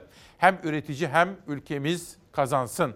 Altın Ordu Ziraat Odası Başkanı Atakan Akça, TMO'nun en azından Temmuz ayına kadar alıma devam ederek fındık üzerinde oynanan oyunları bozması gerektiğini söylüyor. Afyonkarahisar, okul müdürü koronadan öldü. Öğretmenler aşı olmayı bekliyor. Afyonkarahisar'da okul müdürü İzzet Koçak, 56 yaşında yakalandığı koronavirüs nedeniyle hayatını kaybetti. Biz de eğitim camiasına başsağlığı diliyoruz. Alanya, gözler bu ziyarette Dışişleri Bakanı Çavuşoğlu'nun Kültür ve Turizm Bakanı Mehmet Nuri Ersoy ile birlikte Rusya'yı ziyaret edeceklerini açıklaması Alanya'daki turizm camiasını heyecanlandırdı diyor. Mersin, yağmur gibi tepki yağdı, müdür görevden alındı. Çamlıyayla İlçe Milli Eğitim Müdürlüğü Mustafa Kemal Atatürk'ün nutuk eserinin okullarda öğrencilere dağıtılmasını sakıncalı buldu diyor. Gelen tepkilerden sonra o kişi görevden alındı. Burada Devlet Bahçeli de kamuoyunda gelen hassasiyetleri ölçtü ve gerekeni yaptırdı. Bu kadarını söyleyeyim, detaya girmeyeyim. Dönüşte nutuk var. Efendiler, yarın 23 Nisan biz emperyalizmle savaşı milli mücadele döneminde parlamentomuzda yaptık diyor Mustafa Kemal Atatürk. Bir de Yılmaz Özdil'in yazısı var. Heh. Günün yazısından özet sunacağım sizlere. Ama eğitim ve gençlerden söz açtık ya. Bir eğitim haberi daha var. Dönüşte Yılmaz Özdil'in 23 Nisan ve Nutuk konulu yazısından bir paragraf okuyacağım. İnsan hava araçlarını geliştiriyoruz. Bu insan hava araçlarıyla ağaçlandırılması gereken, ulaşılması zor alanlara havadan tohum topu atışları gerçekleştirip iklim kriziyle mücadele ediyoruz. İnsansız hava araçları geliştirdiler. Amaçları iklim kriziyle mücadele etmek. Bu teknoloji alanında öğrencilerin geliştirdiği projelerden sadece biri. Bahçeşehir Üniversitesi Girişimcilik, Teknoloji ve Bilim alanlarında geleceğin projelerini hayata geçirmek için teknoloji ve girişim kentini kurdu. Teknoloji ve girişim kentinin açılışında girişimci öğrenciler tarafından yenilikçi fikirler ve girişimcilik ürünleri sergilendi. Öğrenci ve mezunlar projelerini tanıttı. Doğadan ilham alarak bu projeyi hayata geçirdik. Bir ağacın üzerinden düşen kozalağın içerisinden saçılan tohumlar rüzgarla veya kuşlarla etrafa saçılarak aslında doğal ormanlar hayat bulmuştur. Biz de aslında bu süreci e, simüle ediyoruz ve bu insan hava araçlarıyla bu tohumları daha uzak noktalara taşıyarak orada küçük de olsa bir hayat potansiyeli varsa bu hayat potansiyelini var etmeye çalışıyoruz. İnsansız hava araçlarının her biri bu zorlu operasyonları yapabilmesi için özel olarak Türkiye'de öğrenci ve mezunlar tarafından geliştirildi. Bahçeşehir Üniversitesi'nin 30 bine yakın öğrencisinin, mezunlarının interdisipliner olarak laboratuvarlarında burada daha güzel yarınlar için, Türkiye'nin yarınları için insanlık adına önemli işler yapacağız. Türkiye bu teknolojiyi üretmesi lazım. Önümüzdeki günlerde gerek 5G teknolojisi, gerekse yapay zeka teknolojileriyle bambaşka bir ekonomi olacak. Bunun için de buradaki laboratuvarlarımızda birlikte beraberce Teknoparkımızın içerisinde aynı zamanda Teknopark kuruluyor. Projeler üniversitenin Kemerburgaz'daki kampüsünde öğrenci ve mezunlarla buluşmaya devam edecek. Bahçeşehir Üniversitesi'nin bu kurmuş olduğu kampüs geleceğin kentini Future Kampüs olarak inşa ettik, ediyoruz. Hem girişimcilik hem de teknolojinin birlikte oluşabileceği tabii akademinin danışmanlığında devam edecek önemli bir merkeze burada ev sahipliği şu anda yapıyoruz, yapacağız. Gençlerimize önerimiz girişimciliği ve teknolojiyi çok iyi takip edip sadece akademik bilgilerin alınmasının yanında aynı zamanda onların uygulamaya dönüşüyor olması lazım. Sadece teorik derslerden ibaret değil, yaptıklarını kendi elleriyle inşa ederek bunları yapıp görebiliyor olması lazım. Aslında bu konuları daha çok konuşmamız gerekiyor değil mi? Çocuklarımıza bir vizyon, bir ufuk açacak, onların gündemlerinin gelecek olmasını sağlayacak temel gündem maddeleri. Ama biz hep böyle aynı boş tartışmaları konuşuyor gibiyiz. İşte ben bunun dışına çıkmaya çok gayret ediyorum. Efendim bu arada eğitimci Turgay Polat. Uzun yıllar birlikte de çalıştık. O da koronaya yakalandı ama tedavisi devam ediyor. Durumu iyi. Turgay Polat'a da korona geçiren bütün izleyenlerimize de geçmişler olsun diyorum. 23 Nisan. Bugün Yılmaz Özdil uzun, önemli bir yazı yazmış. Hepsini okudum sizler için. Kısa iki paragrafa özetleyeceğim. 1927 yılıydı. Nutuk, Nutuk'u yazdı. Kurtuluş Savaşı'nın başından itibaren Türkiye Cumhuriyeti'nin kuruluş belgeselini bizzat kaleme aldı. Tamamlaması 3 ay sürdü. Oturdu atamız bizzat yazdı 3 ay boyunca. 19 Mayıs 1919'da 10 20 Ekim 1927 arasını kapsıyordu. Yazı bölümü 534 sayfa tutuyordu. Ayrıca 308 sayfa mektup, telgraf gibi belgeler bulunuyordu. Nutuk'un hem yazarı hem de hatibi idi. Türkiye Büyük Millet Meclisi kürsüden bizzat okudu. Okuması günde 6'şar saatten 6 gün sürdü. 6 gün okudu atamız Nutuk'u. Toplamda 36 saat 31 dakikada bitti. Hem milli mücadeleyi resmi olarak kayda geçirmek hem de halka hesap vermek duygusuyla yazıldı. Halka hesap vermek. Meclisin kürsüne çıktı. Senelerden beri devam eden yükümlülük ve icraatımız hakkında milletimize hesap vermenin vazifem olduğu kanaatindeyim dedi, okumaya başladı. Kitaplığımdan nutuk getirdim. Efendiler der, efendiler. Ve Yılmaz Özdil yazısının sonunda bir öneride bulunuyor. Evet anneler, babalar, büyük anne, büyük babalar, abiler, dayılar, amcalar, halalar, teyzeler. Bu öneriyi dikkate alın. Yılmaz Özdil diyor ki, değerli ebeveynler, sizler, yarın 23 Nisan. Hediye için güzel bir vesile. Lütfen bugün kitap evine gidin, birer nutuk alın. Bütün yayın evlerinin var nutuk baskıları. Kapağının içine kendi el yazınıza not düşün. Mesela kızım, oğlum, yeğenim böyle yazın. Yunus deyin mesela. Bak deyin, yazın. Ey Türk istikbalinin evladı! Birinci vazifen Türk istiklalini, Türk Cumhuriyeti'ni ilelebet muhafaza ve müdafaa etmektir. Mustafa Kemal Atatürk. Sonra da çocuğunuzun, torununuzun kütüphanesinde baş köşeye nutuğu yerleştirin diyor Yılmaz Özdil. Hakikaten işte bir insan boşuna Yılmaz Özdil olmuyor efendim. Yani olmuyor işte bu. Bu bir kafa, bu bir bakış, bu bir duru, duygu, duruş. Bu bir bu bir manifesto aslında değil mi? Çok bence önemli. Bir çevre haberi, bir iklim haberi izliyoruz şimdi.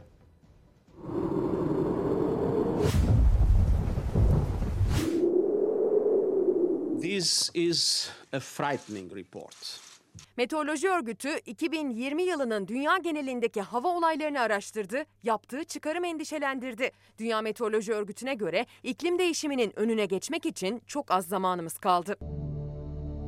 Çanakkale içinde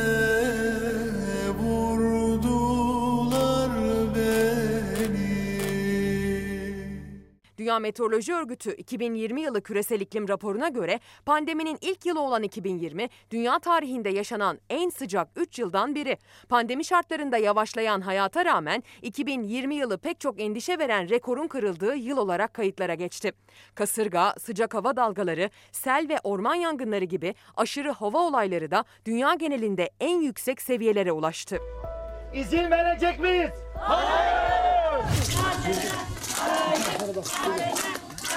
Atlantik Okyanusu'nda geçen sene meydana gelen 30 fırtına en az 400 kişinin ölümüne ve 41 milyar dolar zarara neden oldu.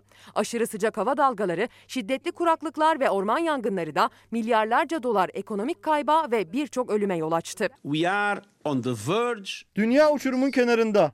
Nedeni açık. İnsan kaynaklı gerekçelerle yaşanan iklim değişikliği. İnsan faaliyetleri ve insanlığın aldığı yanlış kararlar iklim bozulmasına neden oldu.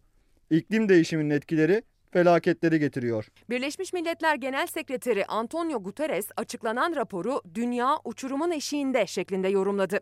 Zaman hızla tükeniyor diyen Guterres, Paris İklim Anlaşması hedeflerinin gerçekleştirilmesi için ülkeleri harekete geçmeye davet etti. İklim değişiminin gıda güvenliğini de riske attığının altını çizdi. İnsanlığın en kısa sürede dünyanın doğal kaynaklarını korumaya yönelik ekonomik atılımlar yapmaya geçmesinin şart olduğunu söyledi. Çünkü zaman daralıyor. Çevre ve iklim haberleri de bizim vazgeçilmezlerimizden. Bir de Mısra Öz gibi adalet arayanlar. Mısra Öz'e şifa dileklerinde bulunmak istiyorum. Bunun dışında bakın 10 yılın sonunda adalet gelmedi. Metin Lokumcu'nun ölümüne ilişkin 10 yıl sonra açılan davanın ilk duruşması görüldü. Sanıklar duruşmaya katılmazken Lokumcu ailesinin avukatları reddi hakim talebinde bulundu. Duruşma sonrası yapılan açıklamada Lokumcu ailesinin avukatı Meriç Eyüboğlu dava bitmedi, yeni başlıyor dedi. Adalet arayanların yanında olmamız gerekiyor. Bir de kültürümüz, tarihimiz. İpek Kobaner, Göbekli Tepe'nin Gizemli Gizemi isimli kitabını yazmış, imzalamış ve bize göndermiş. Kendisi de bir arkeologtur efendim. Ayşe'nin meleği içinde bir de mektup var bana. Henüz okuma imkanı bulmadım mektubu. Bu, sabah itibariyle elime geçti. Ayşe Ertan. Bir de Bodrum Belediye Başkanı yine bir mektupla birlikte Halikarnas'a yolculuk. Cana Öyküler. 23 Nisan'da ücretsiz dağıtacağımız çocuk kitabımızı sunmaktan mutluluk duyuyorum demiş. Ahmet Aras, Bodrum Belediye Başkanı da teşekkür ediyorum efendim. Evet, dün maçı izledim. Fatih Terim üzgündü. Avcı kızgındı. Avcı kazanmak istiyordu. Yani 3 puan elindeydi aslında avucundan. Son anda bir puan alabildi. Fatih Hoca da şampiyonluk kupasından tutmak istiyordu böyle. Beşiktaş yenil Sivas'ta berabere kalmıştı. Kazanması gerekiyordu. Ama ilk yarıda çok kötüydü. İkinci yarıda saldırdılar ama maçın hakkı beraberlikti onu söyleyeyim. Sonra bir ara ben TRT'ye geçtim. Biraz bakalım nasıl yorumlayacaklar falan diye. Orada Tümer var, Metin var biliyorsunuz. Ersin Düzer'in yanında bir de Ayhan Hoca var. Onları izlerken bir ara Ersin dedi ki böyle bir gururlandı böyle. Bir dakika dedi. Başka bir yayına bağlandı. Orada göğsümüz kabardı. Çünkü bir güreşçimiz bayrağımızı böyle eline aldı. Böyle gururla böyle yukarıya doğru baktı. Hatta seremoni sırasında maskesi vardı. Maskeyi çıkarttı böyle coşkuyla, gururla İstiklal Marşımızı okudu. Çünkü şöyle yapıyordu. 8. kez Avrupa şampiyonu oldu. Taha'nın yine de çok dikkatli olması lazım. Gerçekten de Çakmar'ın ifade ettiği gibi çok dinlendi Kozirev. Taha Akgül dalmasına izin vermedi. Çok dikkatli. Haydi Taha. Çok iyi Kozirev. Oturdu kaldı. Son 15 saniye içindeyiz. Haydi Taha. Bir kez de Avrupa şampiyonluğu geliyor. Avrupa Güreş Şampiyonası'nda ikinci altın madalyamız geliyor. Dövüyor musun? Boks mu güreş mi? İhtar puan bizim. 7-2 yaptık skoru. Rahatladık. Bir ihtar puan daha. Hakemin uyarısıyla müsabakayı sürdürmesi gerekiyordu. Tamam gençsin, çok hareketlisin. Ama işte ta Akgül gibi bir tecrübeyle müsabaka yapa yapa. Belki yenile yenile öğreneceğin çok şey var. Üçüncü ihtar puan kalan bir saniyede diskalifiye oluyor. Ta da çok kızdı, çok sinirlendi hiç gerek yok. 9-2'lik üstünlük daha bir kez daha Avrupa şampiyonu.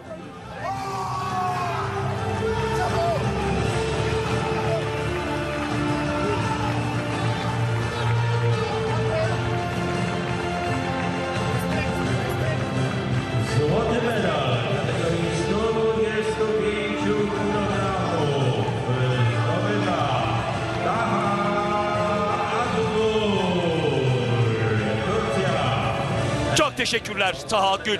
Bu gururu bize yaşattığın için. Centilmence Rusya köşesini de tebrik etti.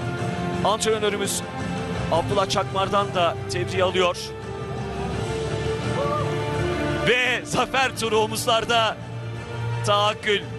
Dönüşü muhteşem oldu. Sakatlığı endişelendirmişti.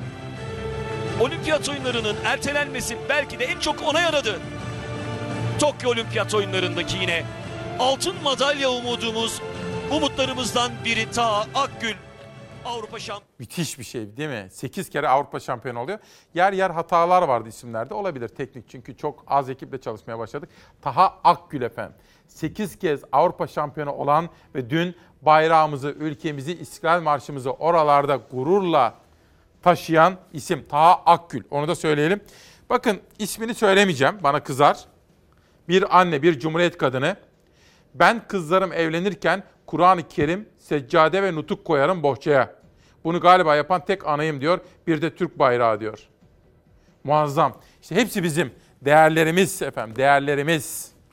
Ve sizi bir de Pakistan'a götürmek istiyorum. Mustafa Nuri yeni çıkan kitabı Çalar Saat'te.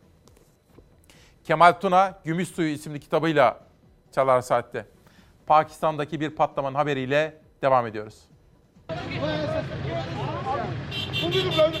Pakistan'da bir otelin otoparkında bomba yüklü araç infilak etti. Saldırıda 4 kişi öldü, 13 kişi yaralandı. Patlamanın meydana geldiği otelde Türk Diyanet Vakfı heyeti ve beraberinde Anadolu Ajansı muhabiri de kalıyordu. Heyetin sağlık durumunun iyi olduğu, Anadolu Ajansı muhabiri Recep Bilek'in hafif yaralandığı açıklandı. Pakistan'ın güneybatısında bulunan Kalat şehrinde saldırının hedefi bir otelin otoparkı oldu. Bomba yüklü araç büyük bir şiddetle patladı. O sırada otopark etrafında bulunan 4 kişi öldü, 13 kişi yaralandı. Yetkililer teröristlerin bomba yüklü aracı önceden otoparka park ettiklerini düşündüklerini açıkladı. Patlamanın şiddetiyle otopark alanı bir anda savaş alanına döndü. Araçlar paramparça oldu. Türk Diyanet Vakfı heyeti Ramazan yardım faaliyetleri için Pakistan'daydı. Patlamanın meydana geldiği otelde konaklıyorlardı. Saldırı sonrası heyetin sağlık durumunun iyi olduğu, heyetle birlikte otelde olan Anadolu Ajansı muhabiri Recep Bilek'in de hafif yaralandığı açıklandı. Pakistan İçişleri Bakanı Raşit Ahmet, Çin'in İslamabad Büyükelçisi'nin de otelde kaldığını, patlama sırasında otelde bulunmadığını açıkladı. İçişleri Bakanı Ahmet, düşmanlarımız gelişen bir Pakistan görmek istemediği için terör saldırısı gerçekleştirdi yorumunda bulundu. Efendim her zaman olduğu gibi bütün ekip arkadaşlarımın dışında Fox'umuzun ana haber ekibine, başta Doğan Şentürk, bütün muhabirler, editörler hepsine ve Ankara büromuza, sosyal medya ekibimize ve Elvan'a onlara da birer teşekkür ederim. Bir de bu sesçimiz Mitat. Bugün teknik yönetmen kim İrfan? Adem abimiz var ona da selam ediyorum ve bütün ekip arkadaşlarıma devam edeceğim. Bir misafirim var Demokrasi Meydanı'na. 11'e kadar ekonomi ağırlıklı sohbetimiz devam edecek efendim. Ekonomi ağırlıklı. Ahmet Taşagı, Taşağıl, Türk Bilgeleri isimli kitabıyla çalar saatte. Oğlumu bana verin Fırat. Mesut Maral'dan gelen bir kitap. Ve Şükrü Erbaş. Eşini çok seven, yitip giden eşine onu ölümsüzlüğe armağan ederek hep hatırlatmaya çalışan dizeler yazan Erbaş. Sevgilim, sevgilim bu kadar çiçekleniyor. İçimdeki ihtiyar bu kadar çiçekleniyor. Böcekler, böcekler ağlamayın. Aşıklar da, yıldızlar da ayrılmak zorunda birbirlerinden ağlamayın.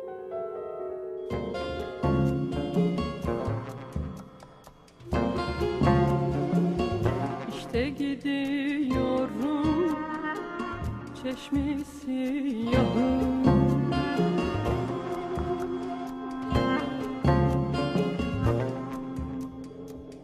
İşte gidiyorum çeşmesi yahım Önümüze dağlar sıralansa da sıralansa da.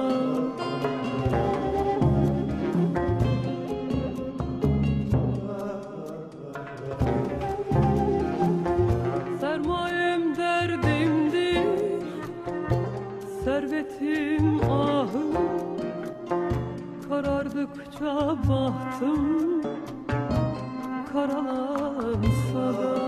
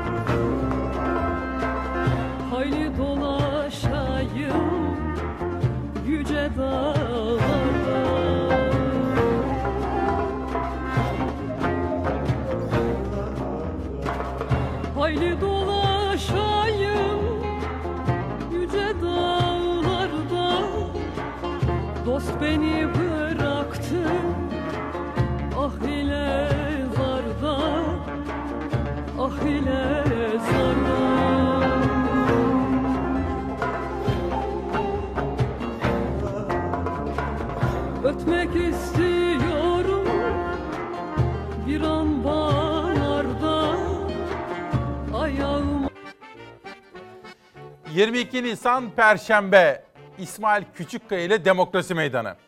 Bugün efendiler dedik. Nutuk tartışmasından yola çıkarak bir etiket seçtik. Ve yarın 23 Nisan var. Korona ile mücadele ve aşılama haberleri devam ediyor. Ekonomi, işsizlik, esnaf, emekliler ve 128 milyar meselesi devam ediyor. Yurt dışına insan kaçakçılığı, Ruhsar Pekcan'ın kendi yönettiği bakanlığa kendi şirketinden dezenfektan sattığının ortaya çıkması ve Cumhurbaşkanı Adalet Kalkınma Partisi lideri Erdoğan tarafından görevden alınması. Daha pek çok haber ve manşet var.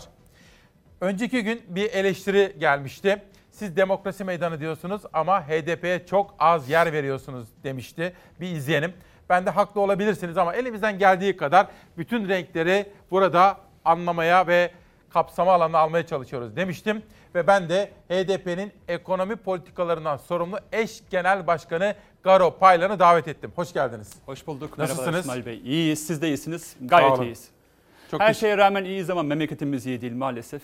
Biz e, direniyoruz, direnmeye devam İyi ediyoruz. olacağız. Yani iyi ülkemizi olacağız. seviyoruz ve sevdiğimiz için ülkemiz Ama iyi olsun istiyoruz. sağlığımız da işimiz aşımız da iyi değil maalesef. Yani dün 362 vatandaşımız Çok fazla. daha kaybettik. Bu da resmi rakamlar. Benim mesela bir arkadaşım dün kaybettim çok üzgünüm bu Başınız yönde. sağ olsun. Ya Covid'e yakalandı ama kalp krizinden öldü ama Covid diye gözükmüyor. Yani bunun gibi yüzlerce vatandaşımız Kaç var. Aslında- yaşındaydı? 48 yaşındaydı benim gibi ve maalesef yani dalyan gibi bir çocuktu. Sigara içmez, içki içmez ama maalesef kalp krizinden kaybettik. Yani bunun gibi 40-60 yaş arasında her gün yüzlerce vatandaşımızı kaybediyoruz ve Covid'li olarak gözükmüyor. Yani kalp krizi geçirdiği olarak gözüküyor, Covid'li gözükmüyor. O yüzden ölüm rakamı çok daha fazla. Yani biliyorsun Tü- Türk Tabipler Birliği bu rakamın 3 katı olarak değerlendirdi. Bu da her gün bin vatandaşımızın Öyle. Ölmesi anlamına geliyor. Haklısınız ama ben hani resmi rakamlara itibar ediyorum. Ona baktığım zaman bile 362 Korkunç vefat. bir rakam. Ama bunun da çok üzerinde yani çok vahim bir durumdayız. Çok çok Ya kötü. bu da pandeminin çok kötü yönetildiğini maalesef e, gösteriyor. Bugün mesela Hıncal Uluç bir yazı yazmış. Bir tartışmanın fitilini ateşliyor. Aşılamada acaba yaş gruplarını farklı mı, yanlış mı seçtik diyor. Belki de sizin işaret ettiğiniz gibi 40-60 yaş arasını mı öncelik? Aslında doğru seçtik de e, önce tabii yaşlılar biliyorsunuz daha fazla etkileniyor ama sorun şuydu. Biz çalışanları korumayı altına almadık. Birilerine evde kal dedik İsmail Bey. Kimler evde kal- kalabildi? Emekliler evde kalabildi ve zorla Yalısı olan, zorla olan, evde tuttular. olan. Evet yani dün fotoğrafları gördünüz. Yalısı var, evdeyim diyor, evde kal diyor. E tabii orada Ün- ünlü bir insan evde kal diyor. Ama kimler çalışmak zorunda bırakıldı? İşte emekçiler. Günübirlik yaşayan insanlar, yövmiyeli çalışan insanlar çalışmak zorunda bırakıldı. Onlar şantiyelerde biliyorsunuz yüzlerce insan aynı koğuşta yatıyorlar biliyor musunuz İsmail Bey? Görmüşsünüzdür fotoğrafları Bilmem mutlaka. mi? Burada yayınladınız siz de. Yüzlerce insan aynı yemekhanede yemek yiyorlar. Yan yana omuz omuza çalışıyorlar. İşte Covid'in bulaşma merkezleri oralar. İktidar bir yıldır buna uyanamadı. Dedik ki bakın pandemi başlar başlamaz. Gelin güvenceli olarak zorunlu sektörler dışında bütün faaliyeti durduralım. Tam kapanma. Tam 28 gün boyunca. Bu çerçevede tam bir kontrol sağlayalım. O arada aşımızı da alalım. Aşı için kaynak ayıralım. Yurttaşlarımızı aşılayalım. Bakın 28 gün bunu yapmadıkları için bir yıldır ölüyoruz. Bir yıldır da işimizi ve aşımızı kaybediyoruz. Bir yıldır açık kapa yapıyorlar. Ama kendileri işlerine geldiklerinde lebalep kongreler yapıyorlar. Binlerce vatandaşımızı bir araya getiriyorlar. Kendileri bakın biz arkadaşımız 20 kişi gömemedik. Niye? Sınırlama vardı. Bu doğru olandı. Cenaze dün müydü? Evet evet 20 kişi olarak. E şimdi kendileri biliyorsunuz İçişleri Bakanı Süleyman Soylu binlerce kişiyle cenaze yaptı. bak. Ya bu ne perhiz, bu ne Bak. lalına turşusu. Bu kabul edilemez. İçişleri Bakanlığı'nın korona kısıtlama genelgesine göre hani cenazelere 30 kişi katılacaktı diye soruyor bugün Sözcü Gazetesi. Ya olamaz. Böyle bir çifte standart olamaz. Siz 20 kişi mi gömdünüz? Evet. Çünkü doğru olan da oydu. Doğru olan 20 kişinin katılması. Mesafe de yaptık. e, Maskelerimizi taktık ve arkadaşımızı gömdük, ağ- ağladık. Şöyle bir soru sorayım mı? Sabah Ankara'daki bir haber kaynağımla konuştuğumda Sağlık Bakanı durumun ciddiyetini Cumhurbaşkanı anlatacak. Bilim kuruluyla toplanıyor ve pazartesiden itibaren bütün Ramazan'ı ve Ramazan bayramını kapsayacak tam kapanmaya gidelim diye bir öneride bulunacaklar diyorlar. Siz buna ne dersiniz? Bakın biz ilk günden beri zorunlu sektörler dışında faaliyeti gelin durduralım, pandemiyi kontrol altına alalım dedik. Bunu yapmadılar. Ne yaptılar? 65 yaş üstüne eve tıktılar, çocukları eve tıktılar. Ve 65 yaş üstü de sağlığını bozdu biliyorsunuz. Hareket gerekiyor. Ya sonuç olarak yaşlıların sokakta yürümesinde bir sakınca yoktur aslında. Evin etrafında yürüyebilir ama onları eve tıktık. Çocukları da eve tıktık. Yani evinin bahçesinde oynamasına bile izin vermedik ama çalışan nüfusu işe gönderdik. Bakın ben Kalabalık yolda gelirken yerlerde. de metrobüs duraklarına baktım. Lebalep dolu. Minibüsler ağzına kadar dolu, otobüsler dolu, metrolar dolu. Bunlar pandeminin yayılma merkezleri. O açıdan bu kapanma gerekiyordu. Zorunlu sektörler dışında faaliyetler durdurulmalıydı. İlk iki dalgada bu yapılmadı. Şimdi bu yapılacaksa tabii ki buna destek veririz ama hangi şartla? Güvenceli kapanma. Bakın esnafları... Ne demek o? Güvenceli kapanma şu demek. Dünyada örnekleri var. Siz bir esnafın dükkanını kapatıyorsanız o esnafın cirosuna bakarsınız. Kaç işçi çalıştırıyor, kaç işçiye emek veriyor, ne kadar ciro yapıyor. Orayı kapatıyorsanız o işçilerin maaşlarını verirsiniz. Dersiniz ki bak ben senin dükkanını kapatıyorum. Yanında 10 işçi çalıştırıyorsun. O işçilerin maaşlarını ben kapanma süresince veriyorum tamamını. İkincisi senin gelirin diyelim ki aylık 5 bin lira. Ben bu gelirini de sana veriyorum. Çünkü geçinmesi lazım. Esnafın da işverenin de geçinmesi lazım. Bu desteği veriyorum. Bu şartla kapatıyorum demek. Diyelim ki şantiyeyi kapattınız. Binlerce insan şantiyede çalışıyor. O şantiyedeki işçilerin maaşını verirsiniz. Ama bir de yalnızca işçiler yok. 10 milyon işsizimiz var İsmail Bey. 10 milyon işsiz aç açıkta. Bakın dün Covid-19'a yakalandığı için çalışamayan fedai kuşçu vatandaşımız 3 gün önce Edirne'de Edirneli intihar etti. Bu vatandaşımız hayatını İntihar kaybetti. asla bir çözüm değil. Bakın yüzlerce, Mücadele edeceğiz. Hayır, yüzlerce vatandaşımız bu anlamda Ya anlıyorum. intihar ediyor. Niye? Desteksiz oldukları için. 10 milyon vatandaşımız işsiz. Tayyip Bey ne diyor? Efendim liyakati olan iş bulur diyor. Öyle değil. Atanamayan yüz binlerce öğretmenimiz var. Y- Milyonlarca gencimiz, eğitimli gencimiz var. Milyonlarca vatandaşımız da işsiz. Bunlara ne yapmamız lazım? Bu kapanma süresinde, bu ola, olağanüstü dönemde doğrudan gelir destekleri sağlamamız lazım. Biz bu yönde bir kanun teklifi verdik. Ne dediniz orada? Dedik ki gerek e, bu üçüncü dalga kapatmaları güvenceli olarak yapılması lazım. İlk iki dalgada hadi anladık yapmadınız bunu. Vatandaşımızı aç açıkça bıraktınız. Pazartesi ne yapalım mesela? Onu Şunu söyleyin yapması lazım. hükümete. bakın. şunu yapması lazım. Kapatıyorsanız 10 milyon işsiz var. Diyoruz ki 10 milyon işsize Nisan, Mayıs, Haziran aylarında her ay 3 bin lira doğrudan gelir desteği verin diyoruz. İşsizlere. Evet işsizlere. İş yerini kapattığınız diyelim ki esnaflara, işverenlerin, Kafe, işçilerine, restoran, hı. işçilerine her ay 3 bin lira doğrudan gelir desteği verelim diyoruz. Esnaflara da her ay 5 bin lira doğrudan gelir desteği verelim. Çünkü esnaflara çok borçluyuz. Onların iş yerini çok kapattık. Çiftçilere de şunu söylüyoruz. Çiftçilerin de gelin bakın çiftçiler büyük bir borç altındadır. Çiftçilere zaten borçluyuz. Onların 50 bin liraya kadar Ziraat Bankası ve kredi, e, tarım kredi kooperatiflerine olan borçlarını silelim diyoruz. Şimdi siz diyeceksiniz ki bunlar güzel. Bir de e- elektrik, suyu, doğalgazı, interneti ücretsiz Hayır, yapalım. güzel- temel ihtiyaç. güzel de ama şöyle Heh, diyeceğim. Kaynak nerede? Ha, diyeceğim. Çünkü şöyle bunu, bunu böyle yapan bir ülke var mı? Var. Kim? Avrupa'nın pek çok ülkesi, Kuzey Avrupa ülkelerinin tamamı böyle dediğiniz yaptı. gibi mi Tabii yapıyor? Herkese Almanya'sı. İsveç'i, Norveç tamamen böyle yaptı. Kapattılar. Hatta bakın pek çok esnaf dedi ki ya benim gelirimin üzerine para verdiler. Biliyorsunuz Türkiye'li milyonlarca vatandaşımız var. Diyorlar ki 10 bin euro, 20 bin euro, 30 bin euro hesabıma para yattı. Amerika yaptı. Trilyonlarca dolar. Amerika herkesin evine para herkese, yolladı. Onu herkese biliyorum. çek yolladı. Esnaflara, işverenlere. yüz- Çocuklar dahil. ya yüz binler, evet Çocuk çocuklar da dahil. 1500 dolar yolladı. 1400, 1500 dolar ve defalarca yaptı bunu. Yurt dışını aç açıkta bırakmadı. Biz bunu yapmadık. Fransa İsmail lideri de Bey. şunu söyledi. Hiçbir esnaf gelirimden oluyorum diye üzülmesin, iflas etmeyeceksiniz. Biz sizi destekleyeceğiz dedi Evet Fransa. bakın ve şimdi yurttaşımız veya AKP hepsi onu söylüyor. Kaynak nerede diyecek değil mi? Kaynak yok diyecekler. Oysa kaynak var. Var mı? İlk günden itibaren söyledik. Sorun tercihlerde. Bu olağanüstü dönemlerde ne yaparsınız İsmail Bey? Allah korusun bir deprem durumu olur, bir savaş durumu. Ne yaparsınız? Dayanışma duygusunu geliştirirsiniz Evet. öyle değil mi? Ve bütçede de eğer ki israf varsa, yani boşa giden kaynaklar varsa bunları durdurursunuz. Dersiniz ki ben bu olağanüstü dönemde bu israfları durduruyorum. Nedir israf kalemleri? Saraylar yapıyoruz İsmail Bey. Bakın milyarlarca lira. Şu anda Marmaris'te 300 odalı yazlık saray inşaatı devam ediyor. Ve Sayın Cumhurbaşkanı daha geçenlere çıktı. 3 tane daha lüks araba aldı. 50 milyon liraya 3 tane lüks araba aldı. İşte bu israflardan vazgeçer, vazgeçersek. Bu birinci kalem. Bir İkinci- devam edeceğiz. Bir Tamam. izin verin. Şimdi biz burada işte bütün sivil toplumdan, TESK'ten, ne bileyim Odalar Birliği, oradan bu diskten sesleri duyurmuştuk. Kısa çalışma ödeneği uzatılsın pandemi süresince demiştik. Dün güzel bir haber geldi. İrfan hazır mıyız? Dün Cumhurbaşkanı Erdoğan kısa çalışma ödeneğinin Nisan, Mayıs, Haziran sonuna kadar da uzatıldığını söyledi. Bunu izleyelim. Garo Paylan'dan yorum alacağız. Tüm sektörler için geçerli olmak üzere Nisan, Mayıs ve Haziran aylarını kapsayacak şekilde kısa çalışma ödeneği uygulamasına devam edilme kararı aldık. 3,8 milyon kişi yararlanmış 31 Mart'ta sona ermişti. Aradan geçen 2 hafta sonunda yeniden uzatıldı kısa çalışma ödeneği. Cumhurbaşkanı Erdoğan bizzat duyurdu. Hazirana kadar kısa çalışma ödeneğine devam dedi. Turizm sektöründe Mayıs sonu sona eren KDV indirimlerinin Haziran sonuna kadar devam etmesinin de yararlı olacağını değerlendirdik ve bu konuda karar aldık. Turizm sektörü temsilcileriyle buluşmasında açıkladı alınan kararları Erdoğan. Turizmcilerin de KDV indirimi uzatıldı. Aynı dakikalarda da İyi Parti grup toplantısında kürsüden yaşlı gözlerle kadro isteği sesi yükseldi. Bizlerin dışarıda olmamızın nedeniyle çocuklarımızı eve kilitliyoruz. Konuşamayacağım genel başkan. Yani ben burada siyaset yapmıyorum.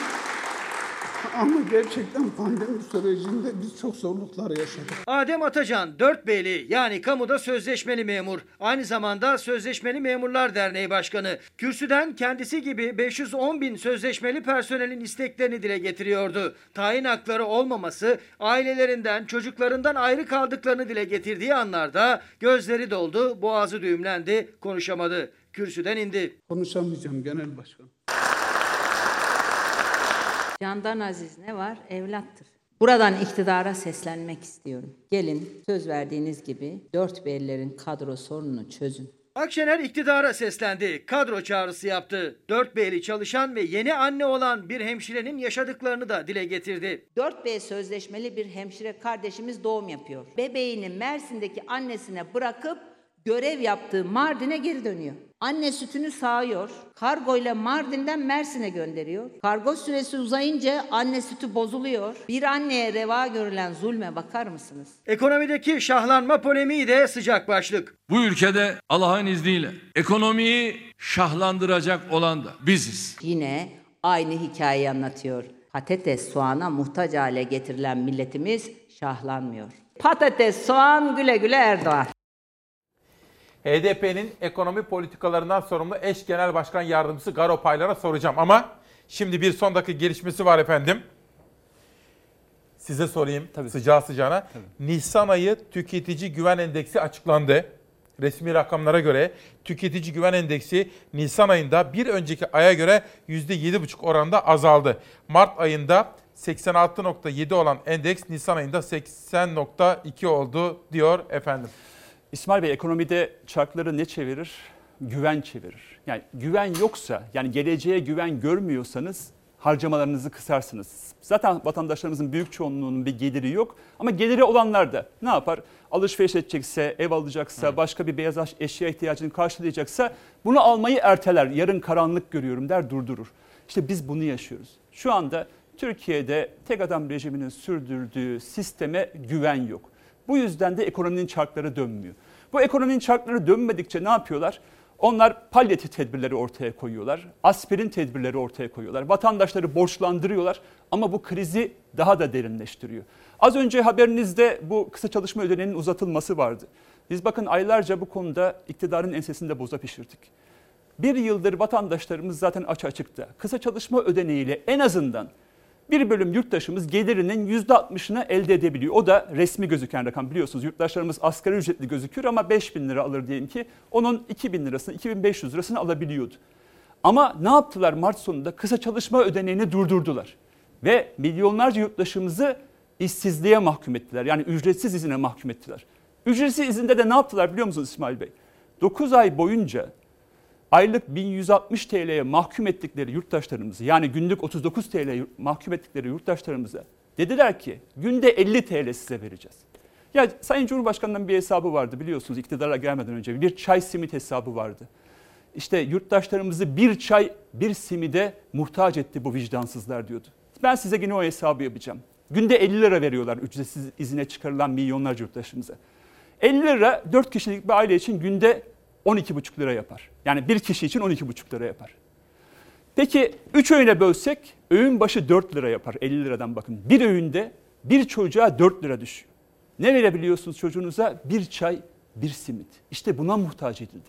Bir çay, bir simitle bir insan bir ay yaşayabilir. iki ay yaşayabilir. Şöyle sorayım Ama mı? bir yıl nasıl yaşayacak? İşte Garo Bey, bu büyük, büyük vicdansızlık. Şimdi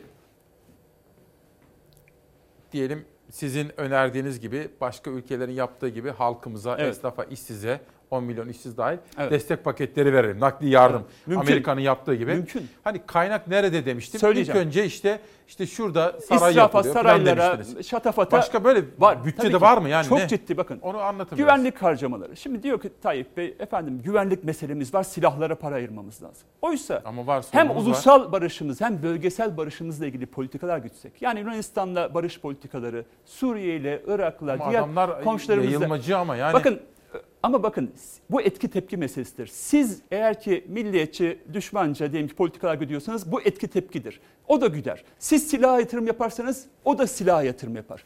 Bunlar birbirini besleyen durumlardır. Oysa hem ulusumuzda iç barışımızla ilgili hem bölgesel barışımızla ilgili politikalar gütsek. Bakın Avrupa 60 yıl önce birbirine kavga ediyordu. Bütçesinin %50'sini 60'ını silaha ayırıyordu. Şu an Avrupa Birliği'nde kimse silaha para ayırmıyor. Çünkü bir barış projesi olarak şey kalmış. diyeceğim. Haklısınız fakat işte e, terör örgütlerini yenmemiz gerekiyor. Mesela Bakın- PKK'yı da yen- yenmen gerekiyor bakın önce. mesele Yok şu, edeceksin ki o paralar kalsın bize. Toplumsal barışı sağlamanın yolu çözümden geçer. Siz hep kavga ederek, hep bir terör söylemiyle devam ederseniz, hep silahlara yatırım yaparsınız. İnsanlarınız hayatını kaybeder ve yoksullaşırsınız. Başka ülkelerde mesela İngiltere'de İRA ile ilgili Yaptı, 10 çözdü. yıllarca boyunca hayır, barışla çözdü. Silahla çözemedi. Bakın silaha 10 yıllarca para ayırdı. Binlerce insan öldü. Asker, polis, İrlandalı on binlerce insan öldü. Sonunda masaya oturuldu ve çözüm sağlandı. Şimdi kimsenin burnu kanamıyor. Paralar da silaha gitmiyor. İspanya'da Franco 10 yıllarca boyunca her şey terör meselesi olarak gördü. Çünkü, çünkü siz elinize bir çekiç alırsanız her şeyi çivi olarak görürsünüz ve her şeye terör parantezinde Siz bakarsınız. mesela bir şey diyeyim mi Garo Bey? Mesela siz, e, ben sizi iyi tanıyorum böyle işte sizler daha güçlü inisiyatif alsın. Hepimiz ama hepimiz de HDP'nin de böyle. Ya biz şu PKK belasından bir kurtulsak aslında Bakın, uçacağız. Bunun çözümü barıştan geçiyor, çözümden demokrasiden geçiyor. Ya düşünün ki biz bu söylemleri kullanıyoruz İsmail Bey. Siz de teveccüh gösteriyorsunuz. E HDP'yi kapatmaya kalkıyorlar. Biz demokratik siyaset alanını açmaya çalışıyoruz. Ama kamuoyu- Selahattin Demirtaş'ı Figen Yüksekdağ binlerce yol- yoldaşımızı hapise atmaya şey çalışıyorlar. yani demokratik siyaset kanalını kapattığınız sürece, yani insanları konuşturmadığınız sürece orada şiddet sarmalı başlıyor Hmm. İsmail Bey. Ama demokratik kanalları açtığınız zaman, bakın ben teşekkür ederim Fox TV'ye size. Burada kendimi ifade edebiliyorum değil mi? Ama yıllardır bakın sizin dışınızda hiçbir kanal bizi çıkarmıyor. Ana akım medya Bir şey diyeceğim. bizi çıkarmıyor. Akşam mesela bakıyorsun. Evet, Vallahi bir şey herkes diyeceğim. HDP'yi konuşuyor. HDP alt yazıda Evet. yazıyor HDP diyor. Herkes ya baktım HDP ne yapacak? Hiç yok. HDP ne yapacak diye HDP'li olmayan 8 insan Bir HDP'yi kişiyi çağır, değil Ya mi bir mesela? kişiyi çağırın HDP ne diyor diye. Haklısınız. Yurttaşımız da bunu istiyor. Ben size teşekkür ediyorum. Bakın demokrasi. Hayır, demokrasi meydanı böyle bir şeydir. Benim bizimle ilgili bir iddia varsa siz bize sorarsınız. Vatandaş benim de görüşümü dinler. AKP'nin de görüşünü Kendi kararını verir. Kendi muhakemesini Bravo. yapar. Siz bunu yapıyorsunuz burada. Pek çok görüşü ortaya koyuyorsunuz. Sonuçta vatandaş kendi kararını veriyor. İşte bizi susturdukça ne oluyor biliyor musunuz? Olmaz. Bakın bize oy veren 6,5 milyon vatandaş diyor ki ben dışlanıyorum. Demek ki beni bu ülkenin bir yurttaşı olarak görmüyorlar. Benim temsilcilerim bakın hapse atıyorlar. Benim oy verdiğim partiyi kapatmaya kalkıyorlar. Hatta Devlet Bahçeli diyor ki ey Anayasa Mahkemesi sen kapatmıyorsan ben seni kapatırım diyebiliyor. Anayasa Mahkemesi iade etti. İade etti ama Kamuoyundaki bakın hava da mesele önemli. şu siyasi bir kumpasla kapatılmaya çalışıyoruz. Meselemiz bu. Bakın demokrasi krizi de İsmail Bey son olarak şunu söyleyeyim. Ekonomik krizi yaratıyor. Bir ülkede demokrasi yoksa ekonomi baş aşağı gider. Bakın onu konuşuyoruz. Ne zaman ekonomimiz gerilemeye başladı? Ne zaman ki Tayyip Bey ben tek adam olacağım. Bu ülkeyi de bir şirket gibi yöneteceğim. Her şeyde bana tabi olacak. Hiçbir kurumda beni dengeleyip denetleyemeyecek dediği zaman bu ülkede ekonomik kriz başladı. Her bakın meclisi bir ayak bağı olarak gördü. Dedi ki meclis benim noterimdir. Ben ne ferman gönderirsem mühür basacağım dediği zaman dolar yükselmeye başladı. Ya böyle bir sözü yok tabii de. Ama, hayır bakın ama böyle Siz bu duruma uygulamaları böyle Ben yorumluyorsunuz. bakın ilk vekil olduğumda meclis güçlüydü İsmail Bey. Yani çok güçlü değildi ama yine güçlüydü. Yeni sistemde meclisin etkinliği azaldı mı? Tabii tamamen. Bakın biz 2015 yılında vekil oldum. 2017-18 yılına kadar biz e, saraydan gelen diyelim ki Cumhurbaşkanlığı'nın gönderdiği yasa tekliflerinin pek çoğunu geri çevirebiliyorduk. Hem de uzlaşmayla ya bu yanlıştır diyorduk veya bu doğrudur diyorduk. Ama şimdi inanın AK Partili vekil arkadaşlarımız bile ya bu yanlıştır diyor. Hadi arkadaş söyleyin diyorum. E sıkıysa sen söylesene diyorlar. Yanlışa da el kaldırıyorlar, doğruya da el kaldırıyorlar. Peki şimdi e, sizin partiniz de dahil CHP, İyi Parti, Gelecek, işte Deva Partisi hepsi bir 128 milyar dolar Evet. meselesidir almış başına gidiyor. Uzun süredir sessiz kaldı. Evet. Önce tabii işte farklı isimler Canikli konuştu, Lütfü Elvan biraz belli, zoraki konuştu öyle anlıyorum onu. Yani tanıdığım kadarıyla uzun yıllardır da tanıyorum. O biraz mecbur Ben de iyi kalmış. tanıyorum kendisini. Öyle mi? Nasıl tanırsınız? Çünkü Plan Bütçe Komisyonumuzun başkanıydı. Nasıl biri Lütfü Elvan? Ya inanın e, sonuç olarak rasyonel adımlar at- atmak isteyen Akılcı adımlar, birisi. ha. Yani e, sonuç olarak dünya gerçeklerini bilen birisi. Ama maalesef yani o da sonuç olarak buna yeniliyor. Ne dedi? Açıklansın de- demek zorunda Metodu kaldı. Eleştirebilirsiniz Eleş- dedi. eleştiriyoruz da Metodu bu yani önemli, yüzüm önemliydi. Sonuç olarak mevcut durumda e, Şimdi demokratik bir siz söylem kullandı. HDP'nin ekonomi politikalarından sorumlu eş genel başkan yardımcısınız. Yani önemli bir isimsiniz. Şimdi ben iki gazete okuyacağım. Garo Bey ben her zaman böyle yapıyorum. Şimdi bakın bir tarafta Türk Gün. Sayın Erdoğan'ın dünkü açıklamaları ülkenin felaketini istiyorlar. Yani bu 128 milyar tartışmasında muhalefeti bu şekilde eleştirdi. Cumhuriyet Gazetesi ise Erdoğan 128 milyar doları soranları suçladı. Net açıklama yapmadı, cevap veremedi diyor. İki farklı bakış açısı. Haberi izleyelim. Sonra Garo Paylan'dan yorum rica edeceğiz. satış furyası tam 20 ay sürdü. Merkez Bankası'nı 63 milyar dolar ek borçlandırdılar, onu da sattılar. Merkez Bankası'nın ihracatçılardan aldığı 33 milyar doları da sattılar. Hazinenin yurt içinden borçlandığı yaklaşık 14-15 milyar doları da sattılar. Tam 128 milyar doları satarak Türkiye Cumhuriyeti tarihinin en büyük finansal skandalına imza attılar. Merkez Bankası benim bu kadar dövizim var diyor ama bu dövizin tamamı emanet. Hatta bir de üzerine 62 milyar dolar Merkez Bankası piyasaya şu anda döviz borçlanmış durumda. Şöyle olmuş yani borçlanmış, borçlandığını da satmış, harcamış. Onun için eksiye düşmüş. 75 milyar dolar bankada, 36 milyar dolar hane halkının elinde. Dile kolay milyar dolarlar havada uçuşuyor. İktidar Merkez Bankası'nın rezervi var derken eskiden ekonomi bürokrasisinde olan şimdi Deva ve Gelecek partilerinde yer alan siyasetçiler Merkez Bankası rezervlerinin nasıl eksiye düşürüldüğünü anlatıyor. Burada 92 dolar var. Bu 2019 başında Türkiye Cumhuriyet Merkez Bankası'nın rezervlerinin toplamı 92 milyar dolar. 32 milyar doları Merkez Bankası'nın kendine ait rezervdi. 60 milyar doları da Merkez Bankası'nın bankalardan borç aldığı rezervdi. Kasada. Aradan 20 ay geçti. Bu 20 ay geçtikten sonra Berat Bey istifa etti. Merkez Bankası'nın kasasında o 92 milyar dolar 85 milyar dolara düştü. 85 milyar dolar kasasında para olan Merkez Bankası'nın 133 milyar dolar borcu oldu. İşte eksi 48 milyar dolar da buradan geliyor. Dünya üzerinde negatif Merkez Bankası rezervine sahip olan belki de tek ülke haline geldi. 128 milyar doların buharlaşması, kaybolması gibi bir durum söz konusu değil. İsmail Küçükkaya ile Çalar Saat'te konuşan Gelecek Partisi Ekonomi Politikaları Başkanı Kerim Rota cebinden dolarları çıkardı. Aşama aşama rezervin nasıl eridiğini anlattı. İktidarın iddia ettiği gibi para ne vatandaşta ne de kasada dedi. 128 milyar dolar birilerine gitmiş. Para ne oldu değil, kime gitti? Dolar 10 lira olacak ya, 15 lira olacak ya, 6 liradan 7 liradan toplayalım dolarları. Ha 10-15'e satarız. Dolar düştü 5 liraya. Berat Bey işte doları nasıl düşürdük bundan sonra çok beklersiniz dediğinde aslında bu satışlar başlamıştı. Ona güveniyorlardı. Eldeki cephane tükenince arka arkaya Türkiye döviz krizleri yaşamaya Karşılıklı açıklamalar, iddialar. İki tarafta birbirinin sözlerini yalanlıyor. Yanıt aranan tek soruysa para nerede? Şimdi dün Erdoğan'ı dikkatli izledik, notlar aldık ve gazetelere nasıl yansıdığını da 8'den beri gösteriyorum. Dün buraya katılan Kerim Rota bugün manşette, kararda her eve 12 bin lira fatura. Tabii muhalefet partisi liderleri de 128 milyar dolarla ilgili Erdoğan'ın verdiği yanıtlardan memnun değiller. Tatmin olmuş değiller bu konuda. Peki Garo Paylan HDP adına acaba siz neredesiniz bu 128 milyar meselesinde? Şimdi şuradan başlayayım İsmail Bey. Tayyip Bey biliyorsunuz e, başkanlık sistemi geçtiğinde, geçmek istediğinde demişti ki Türkiye'yi bir şirket gibi yönetmek istiyorum demişti. Ve vatandaş da buna %51 ile evet dedi, %49 hayır dedi. Ve yetkiyi aldı. Şimdi yetkiyi aldıktan sonra şunu gördük. O şirketin bir aile şirketi olduğunu gördük. Aile şirketlerine ne yaparlar İsmail Bey? Kasanın başına ya oğlanı ya damadı koyarlar. Tayyip Bey de kasanın başına damadını koydu. Kasada kaç para vardı? 90 milyar dolar vardı o sırada. Şimdi siz şöyle düşünün. Sizin diyelim ki kasanızda şu anda evde geleceğe güven için 90 bin dolar tutuyorsunuz. Damadınız geliyor diyor ki siz kasanın başına damadınızı koyuyorsunuz. Damat o 90 bin doları çarçur ediyor. Yetmiyor üzerine 50, 50 bin dolar daha borç alıyor. Ee, ama gidiyor tefeciden 100 bin dolar daha borç alıyor ve kasadaki 90 bin doları tutuyor. Ama siz gidip sorduğunuzda ne diyor ne diyor damat? Kasada 90 bin dolar duruyor diyor değil mi size? Ama sizin aynı zamanda 150 bin dolar da tefeciye borcunuz oluyor. Bunu yabancı yatırımcılar görüyor. Vatandaş bilmiyor. Vatandaşa Tayyip Bey ne diyor? Kasada 90 milyar dolar duruyor diyor. Müdahale edebilir miyim? Oysa şu anda 150 bin Tamam. do- 150 milyar dolar borcumuz var. Güzel anlattınız. Ama benim kafamda şöyle canlandı. Diyelim tamam ben benim damadım var. Evet. 90 bin dolar var evde. Evet. Damat Parayı benden habersiz. etti. Siz çarçur etti diyorsunuz. Evet. Ben tam olarak şöyle Onu anlatayım. anlatırım. Şöyle.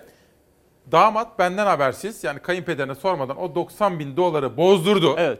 Ya dedi bu- TL yaptı. TL yaptı. Ama kime, ama kime verdi parayı? Onu bilmiyorum. İşte TL'yi kime verdi? Ama ben sorduğum zaman Onu ya baba. TL var diyecek E orada tamam, diyecek. O, o parayı Dolar gitti. Dolar kime Doları gitti? nerede? Doları ya kabaca 6 civarında bozdu İki piyasa soru, koşulları. ama iki soru var. Bir dolar kime gitti? İki TL'yi kime verdi? Bakın bir dolar kime gittiğini Tayyip Bey dün itiraf etti. Dedi ki yabancı sermayenin çıkışı için 31 milyar dolar sattık dedi. Şimdi yabancı sermaye Türkiye'ye niye gelir? Para kazanmak için gelir Evet. değil mi? Gelir TL'ye bozdurur, yatırım yapar. Ya faize yatırım yapar ya başka yatırımlar. Ama risk alır. Değil mi? Her sermaye risk işidir. Çıkarken de kurun yükseleceğini, serbest kuru olduğunu bilerek buraya geliyor. Şimdi yabancı sermaye diyelim ki girdi 5 liradan dolarını bozdurdu. Evet. Siz ona 6 liradan dolarını verdiğiniz zaman ki öyle yapmış damat bey. Demiş ki ben kalın bak burada ben sana 6 liradan kur vermeye devam edeceğim demiş. 31 milyar dolar satmış. Oysa çıkmak istediği zaman bakın serbest piyasa kurunu uygulasaydı yani bunu satmasaydı dolar belki biraz yükselecekti. Belki yabancı sermayede ya çok, dolar çok yükseldi 7 oldu 8 oldu ben çıkmaktan vazgeçeyim diyecekti. Ama siz çıkmak isteyene herkese 6 liradan dolara vermeye devam ederseniz ne olur biliyor musunuz? İşte ortalama 6.20'den yabancı 31 milyar dolar sattı. Bugün dolar 8.20. Yabancının karı ne kadar? 62 milyar lira. Şu anda kaç biliyor musun? 8.33. Oldu mu? Yönetmenim Olur tabii ki. Bakın niye biliyor musunuz İsmail Euro Bey? 10 lira olmuş. Şimdi düşünün ki siz bir işletmeye borç veriyorsunuz. O işletmenin kasasında para varsa siz kendinizi güvende hissedersiniz öyle değil mi? Tabii. Ama kasada para olmadığını, hatta kasasının ekside olduğunu bilirseniz ya ona borç vermekten vazgeçersiniz ya da tefeci faiziyle borç verirsiniz. Maalesef ülkemiz şu anda bunu yaşıyor. Bütün dünyada faiz sıfır. Amerika'da sıfır, Avrupa'da sıfır. Türkiye'nin hazinesi yüzde kaçla borçlanıyor? Yüzde altı, yüzde yedi dolar faizle borçlanıyor. Belki yarın bunu da bulamayacağız. Ve kurlar her gün yükseliyor. Bakın sırf yabancılar değil. Tayyip Bey ne dedi? Reel sektöre döviz borcu için 50 milyar dolar sattım dedi. Ya Allah'ını seversiniz bu reel de, sektör dediğiniz kimler? Büyük sermaye. Yandaş sermaye. Şimdi yandaş sermaye neye borçlanmış? Girmiş kamu ihalelerine girmiş, risk almış değil mi? Başka yatırımlar yapmış, risk almış. Sermaye yani yatırım işi risk işidir. Siz diyorsunuz ki senin dolara ihtiyacın var. Ben sana 50 milyar dolara satıyorum diyorsunuz. Kaçtan satıyorsun? 6.20'den. Bugün 8.30 diyorsunuz. 100 milyar lira zararımız var. Kimin zararı var? İşte o intihar eden yurttaşlarımızın, çiftçi Ahmet amcanın, işçi Mehmet amcanın zararı var. 100 milyar lira bizim zararımız var. Niye yandaşlara dolar Ama satmış? şöyle sorayım mı Garo Bey? Satmasaydı Şimdi ne olacaktı diyorsunuz? Bu eleştirilere hak veriyorum ama şu soruyu da sormam gerekiyor. Şimdi diyelim ben yabancıyım, Türkiye'ye Evet, geldim. Evet. Ve gidişattan da kaygılıyım ya da Evet. paramı aldım, Alıp karımı çıkarsınız. realize edeceğim, gi- alıp gideceğim. Evet. Şimdi bunu vermezlerse Vermez o zaman... değil İsmail Bey. Kur yükselir. Ama o Bakın zaman se- temerrüde düşmüyor Hayır mu? serbest kur rejimi vardır. Heh. Şimdi kur diyelim ki 5 liradan girdiniz. Kur 6 liraya çıktı. Siz alıp çıkabilirsiniz. Ama diyelim ki siz 6 liradan Merkez Bankası hep rezerv satarsa 6 lira alıp çıkar. Oysa o sırada e, Bırak. bırak 7 lira olsun. Heh, şimdi anladım. Ya, ya daha yüksek maliyetle çıksın ya da çıkmaktan vazgeçer belki. 7 lira olursa ya benim zararım çok oldu biraz bekleyeyim diyecek. Ama siz çıkış kapısını açık tuttunuz ve ülkeye zarar ettirdiniz. ne Hatalı yaptı? tercihlerde bulundular evet, o evet. zaman. Bakın hem kuru hem faizi kontrol etmeye çalıştı. Faizi düşük tuttu. Dedi ki ben kuru, kuru satarım, faizle düşük tutarım. Doları sattı. Satarım, TL'yi de alırım. Bunu kamu bankalarına veririm. Oradan da Faiz yurttaşlara düşük faizde Bu para olmadı. veririm. Ama ne oldu? Sürdürülemez Şimdi bir durum. anladım. Bu oyunu yaşınız müsait 94 yılında Ta- Tansu Çiller oynadı. Ülke büyük bir kriz yaşadı. 2001 yılında DSP, MHP ANAP iktidarı oynadı. Ülke büyük bir kriz yaşadı. Bugün de maalesef Hmm. kayınbaba damat ikilisi bu oyunu oynadılar. Yeniden büyük bir kriz yaşıyoruz ve büyük bir riskle karşı karşıyayız İsmail Bey. Bakın bunu açıkça söyleyeyim. Ama Berat Bey gittikten sonra bakan dedi ki bu satışı durdurduk dedi. Ama durdurdu. Evet, Lütfeyle çünkü para kalmamıştı İsmail Bey. Kasım'da. Kasa tam takır olduğu zaman bunu da tefeciler gördüğü zaman satışı tabii ki durduracaksınız. Aksi takdirde kriz daha da derinleşir. Hmm. Başka nereye gitti para? Vatandaşlarımız döviz altın aldı diyor 54 milyar dolarlık. Alabilir vatandaşımız. Aldı. Niye peki alıyor? İsmail Bey biz Türkiye Cumhuriyeti vatandaşlarıyız. Şimdi biz siz bir Alman'a gidip yani paranı dolara yatır diyemezsin. Herkes parasını dola, e, euroda tutar. Bir Japon yenden başka para tanımaz. Bir Çinli yuandan başka para tanımaz. Ama bizim vatandaşlarımızın bankadaki mevduatlarının %60'ı dolarda duruyor. Ya bundan utanç duymalıyız. Ama vatandaşımız niye bunu yapıyor? Güvenmiyor. Güvenmediği için altın ve dolara gitti. Oysa orada da güven politikalarını ortaya koyabilsek, yani Türk lirasına güveni sağlayabilsek, yurttaşlarımız bu kadar dolar altın talep eder miydi? Hatta bankaya da yatırmıyor. Bakın alıyor parayı, Kasaya. evde kasasına koyuyor. Olan tabii ki bu olan küçük bir azınlıktan bahsediyoruz. %3'tür, %5'tir. 15 gün önce buraya Ali Babacan geldi. Ne dedi biliyor musunuz? Ya kasa satışları patladı dedi. Evet. Yani E, güvenmiyor çünkü. evine herkes kasa alıyor dedi Bakın Ali Babacan. güvenmiyorlar. Sisteme güven yoksa ekonomi kötü. çarkları döner. Toplamda Tayyip Bey dedi ki 128 de değil 165 milyar dolar sattık dedi. Bakın ortalama e, Tayyip Bey 6.20'den bu doları sattığını düşünüyorum damadıyla beraber. Şimdi 8.30 diyorsunuz dolar. 340 milyar TL zarar var İsmail Bey. Bakın bu 340 milyar TL ile şu pandemi döneminde yurttaşlarımızı ihya ederdik. Her işsize bir yıl boyunca her ay 3000 lira, 3500 lira doğrudan gelir desteği sağlayabilirdik. Esnafları kapatırdık belki ama bir ay doğrudan gelir destekleriyle onları ihya ederdik. Çiftçilerimizin borçlarını silerdik. Şimdi yurttaşlarımızda borç kaldı. Küçük bir azınlık bakın bunlar toplumun yüzde biri. Dolarlarını almışlar, yabancılar paralarını götürmüşler. Yandaşlar dolarları almışlar, kasaya koymuşlar. Bizim 84 milyon yurttaşımızın üzerine borç kalmış. Merkez Bankası 84 milyonun kasasıdır İsmail Bey. Bunu unutmayalım. Tayyip Bey diyor ki rezervleri efendim ben kullanacağım diyor. Kimin için kullandın? Turşusunu mu kuracağım Bakın diyor. yüz, ama yüzde bir için kullandı. O yüzde yüzün parasıydı. Yüzde biri Ama için... altın alanlar, döviz Ama, alanlar. ama bakın onlar yüzde bir İsmail Bey. Kim alıyor alınan? Toplumun yüzde yetmişi zaten borçlu. Kim altın döviz alabiliyor? Toplumun yüzde biridir, üçüdür, beşidir. Geri kalanların üzerine borç kaldı. Bakın bu üç büyük sorun yaratıyor İsmail Bey. Birincisi hepimiz yoksullaştık. Kasamızda para kalmadı ve ekonomimiz kırılgan. Yani dolar yükseldikçe biliyorsunuz enflasyon da fırlıyor. Ülkemiz dö- döviz, enflasyon ve kur sarmalında. Ne oldu? Maaşımız diyelim ki 500 dolarken 300 dolara düştü. Bununla beraber alım gücümüz de düştü. Gelir azaldı. Ya maaşlar eridi şu anda. Gelir de eridi ve işsizlik arttı. Yoksullaştık. İkinci büyük sorun İsmail Bey. ekonom- Ekonomik olarak çok daha kırıl, kırılgan ekonomimiz şu anda. Yabancılar şunu görüyor. Borç verenler çok iyi bilir. Bu ülkenin kasasında para yok. Ben buna ya borç vermeyeyim ya da tefeci faizli veririm diyor. Bu ikinci büyük sorun kırılgan ekonomimiz. Bunu Ama da yine bakın de bir 90 milyar dolar falan ya var. İsmail Bey onlar borç. Borçtan aldığımız yani tefeciden aldığımız para. Bankadan dün aldığımız Erdoğan'ın karşılık. söylediği, Bizim şu öz anda- paramız yok. Bir dakika. Dün Erdoğan'ın söylediği bizim kasamızda 90 milyar dolar civarında rezerv var dediği de mi borç? Evet borç tabii ki. Emanet para onlar. Bankalara vatandaşımız dolar mevduat yatırıyor ya. 200 milyar dolar dolar mevduat olarak gözüküyor bankalarda. Bunun üçte biri yani 60 70 milyar doları Merkez Bankası'nda karşılık olarak tutuluyor. Yani o vatandaşın parası, vatandaşın banka yatırdığı paranın karşılığı. Bunun dışında pek çok swap işlemi yapılmış. Çin'den, Katar'dan, efendim diğer ülkelerden swaplar yapıldı. E bu swaplar ödenecek. Emanet Şöyle para. sorayım mı? Şimdi ben tam hem anlamaya çalışıyorum hem de keşke ne, ne yapılabilirdi diye. Şöyle sorayım. Filmi geriye saralım mı? Tabii. Mesela sardık, sardık, sardık. Tabii. Berat Albayrak ekonomi yönetiminin başında. Hem Hazine hem Maliye Bakanı. Bu tercihte bulunmasaydı da ne yapsaydı iyi olurdu? Bakın demokrasi krizi ekonomik krizi yarattı sefer. Öncelikle kayınbaba damat bu tek adam rejimi aile şirketinden vazgeçmesi gerekiyordu. Yani demokrasimizi korumuş olsaydık, huk- hukuk devletini korumuş olsaydık, basın daha özgür olsaydı, meclisimiz işleseydi, bakın biz mecliste tutanaklarda var. Hep uyardık. Yapmayın dedik. Bu yola girmeyin dedik. Çünkü demokrasi dediğiniz meclisin denge denetleme gücüdür. Meclis bakın Merkez Bankası başkanlarını çağırdık. Arka kapı- kapıdan dolar satıyorsunuz dedik. Tutanaklarda var. Öyle mi? Ne zaman? Ne zaman? Ya iki yıl önce, iki buçuk yıl önce, iki yıl önce, dok- 2019 yılında ben şahsen dönemin Merkez Bankası Başkanı Murat Uysal'a dedim ki arka kapıdan dolar satıyorsun satma dedim. Bu kriz yaratır dedim. Tutanaklarda var. İki sene önce. Evet geçen yılda yine diğer Merkez Bankası Başkanı geldi onu da uyardım. 4 ay önce de Naci Ağbal geldi. Naci Bey dedim 128 milyar dolar gitti dedim. Bunun hesabını verin dedim. Ya ben daha yeni göreve geldim dedi. 4 ay sonra bir daha oturumumuz var. Gelince vereyim dedi. Naci Bey dedim bakın bu yolda giderseniz 4 ay bile koltukta kalamazsınız dedim. Tutanakta var ve maalesef görevden alındı. Çünkü Naci Bey faizi yükselttiği için değil bu 128 milyar doların hesabını bize verdi, ver- bize e, hesabını vermek için söz verdi. Bunun için görevden alındı İsmail Bey.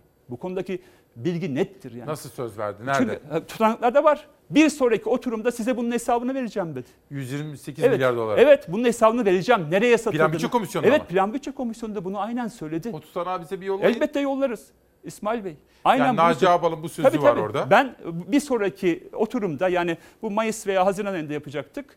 Ama görevden alındı. bunun hesabını Naci vereceğim Ağbal dedi. çıksa konuşsa mesela. Keşke. Ben mesela söylüyorum Berat Albayrak konuşsa. Keşke. Naci Ağbal konuşsa. Keşke. Ama maalesef konuşturulmuyorlar. İşte konuşmaya kalkan da görevden alınıyor İsmail Bey. Veya konuşmaya kalkan susturulmaya çalışılıyor. Basın kuruluşları susturulmaya çalışılıyor. Siyasetçiler susturulmaya çalışıyor. Ama ben Tayyip Bey yerinde olsam herkes konuşsun derim. Çünkü Evet. bak- bakın herkesi susturduğu sürece daha çok hata yapıyor. Ben Cumhurbaşkanı olsam derim ki "Ya arkadaş herkes beni eleştirsin. Çünkü eleştirildikçe hatalarınızı görürsünüz.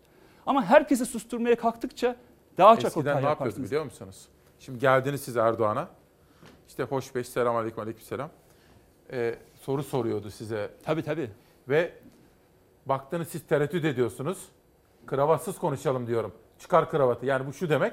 Özgürce konuş demek. Şimdi bunu yapmıyor galiba. Yapılmıyor. Çünkü etrafında maalesef hep padişahım çok yaşa diyenler var. Onlar da hatalarını söylemiyorlar.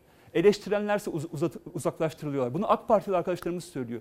Kim ki Bana Tayyip Bey'i eleştiriyorsa o uzaklaşıyor. Ben diyorum ki- Kim ki padişahım çok yaşa diyorsa o Tayyip Bey'in yakınına gidiyor. Bu da kısır döngü yaratıyor. Hatasını söylenmediği için de maalesef hatalarına devam ediyor. Nereden görecek tek başına değil mi bütün Tabii. memleketi? Üçüncü büyük sorun da şu İsmail Bey, Ne? onu da tamamlayayım. Siyasi olarak e, büyük bir sorun var. Bu Merkez Bankası re- rezervlerinin eksiği olması. Bakın bir ülkenin kasasının boş olduğunu bilirseniz o ülkeyle siyasi olarak her türlü oynarsınız. Bakın Rusya'nın sonuç olarak geçenlerde Ukrayna ile ilgili bir söylemi oldu biliyorsunuz. Tayyip Bey Zelenski'yi, Ukrayna Devlet Başkanı Zelenski'yi Türkiye'ye çağırdı. Evet. Ve onun yanında olduğunu, Kırım politikasına e, desteklediğini, ülkenin toprak bütününü desteklediğini söyledi. Hemen ardından ne oldu? Putin çıktı. Ben turist göndermiyorum dedi.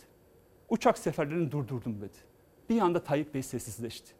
Oysa bakın bu politikamız doğrudur. Ukrayna'nın top, toprak Bence bütününü de. savunmak. Bence de. Eğer sizin kasanız güçlü olsa, yani Merkez Bankası rezerviniz eksi olmasa, gel, gelmeyecek birkaç milyon turistin zararını sineye çekersiniz. Ne yaparsınız? Turizm esnafınızı desteklersiniz.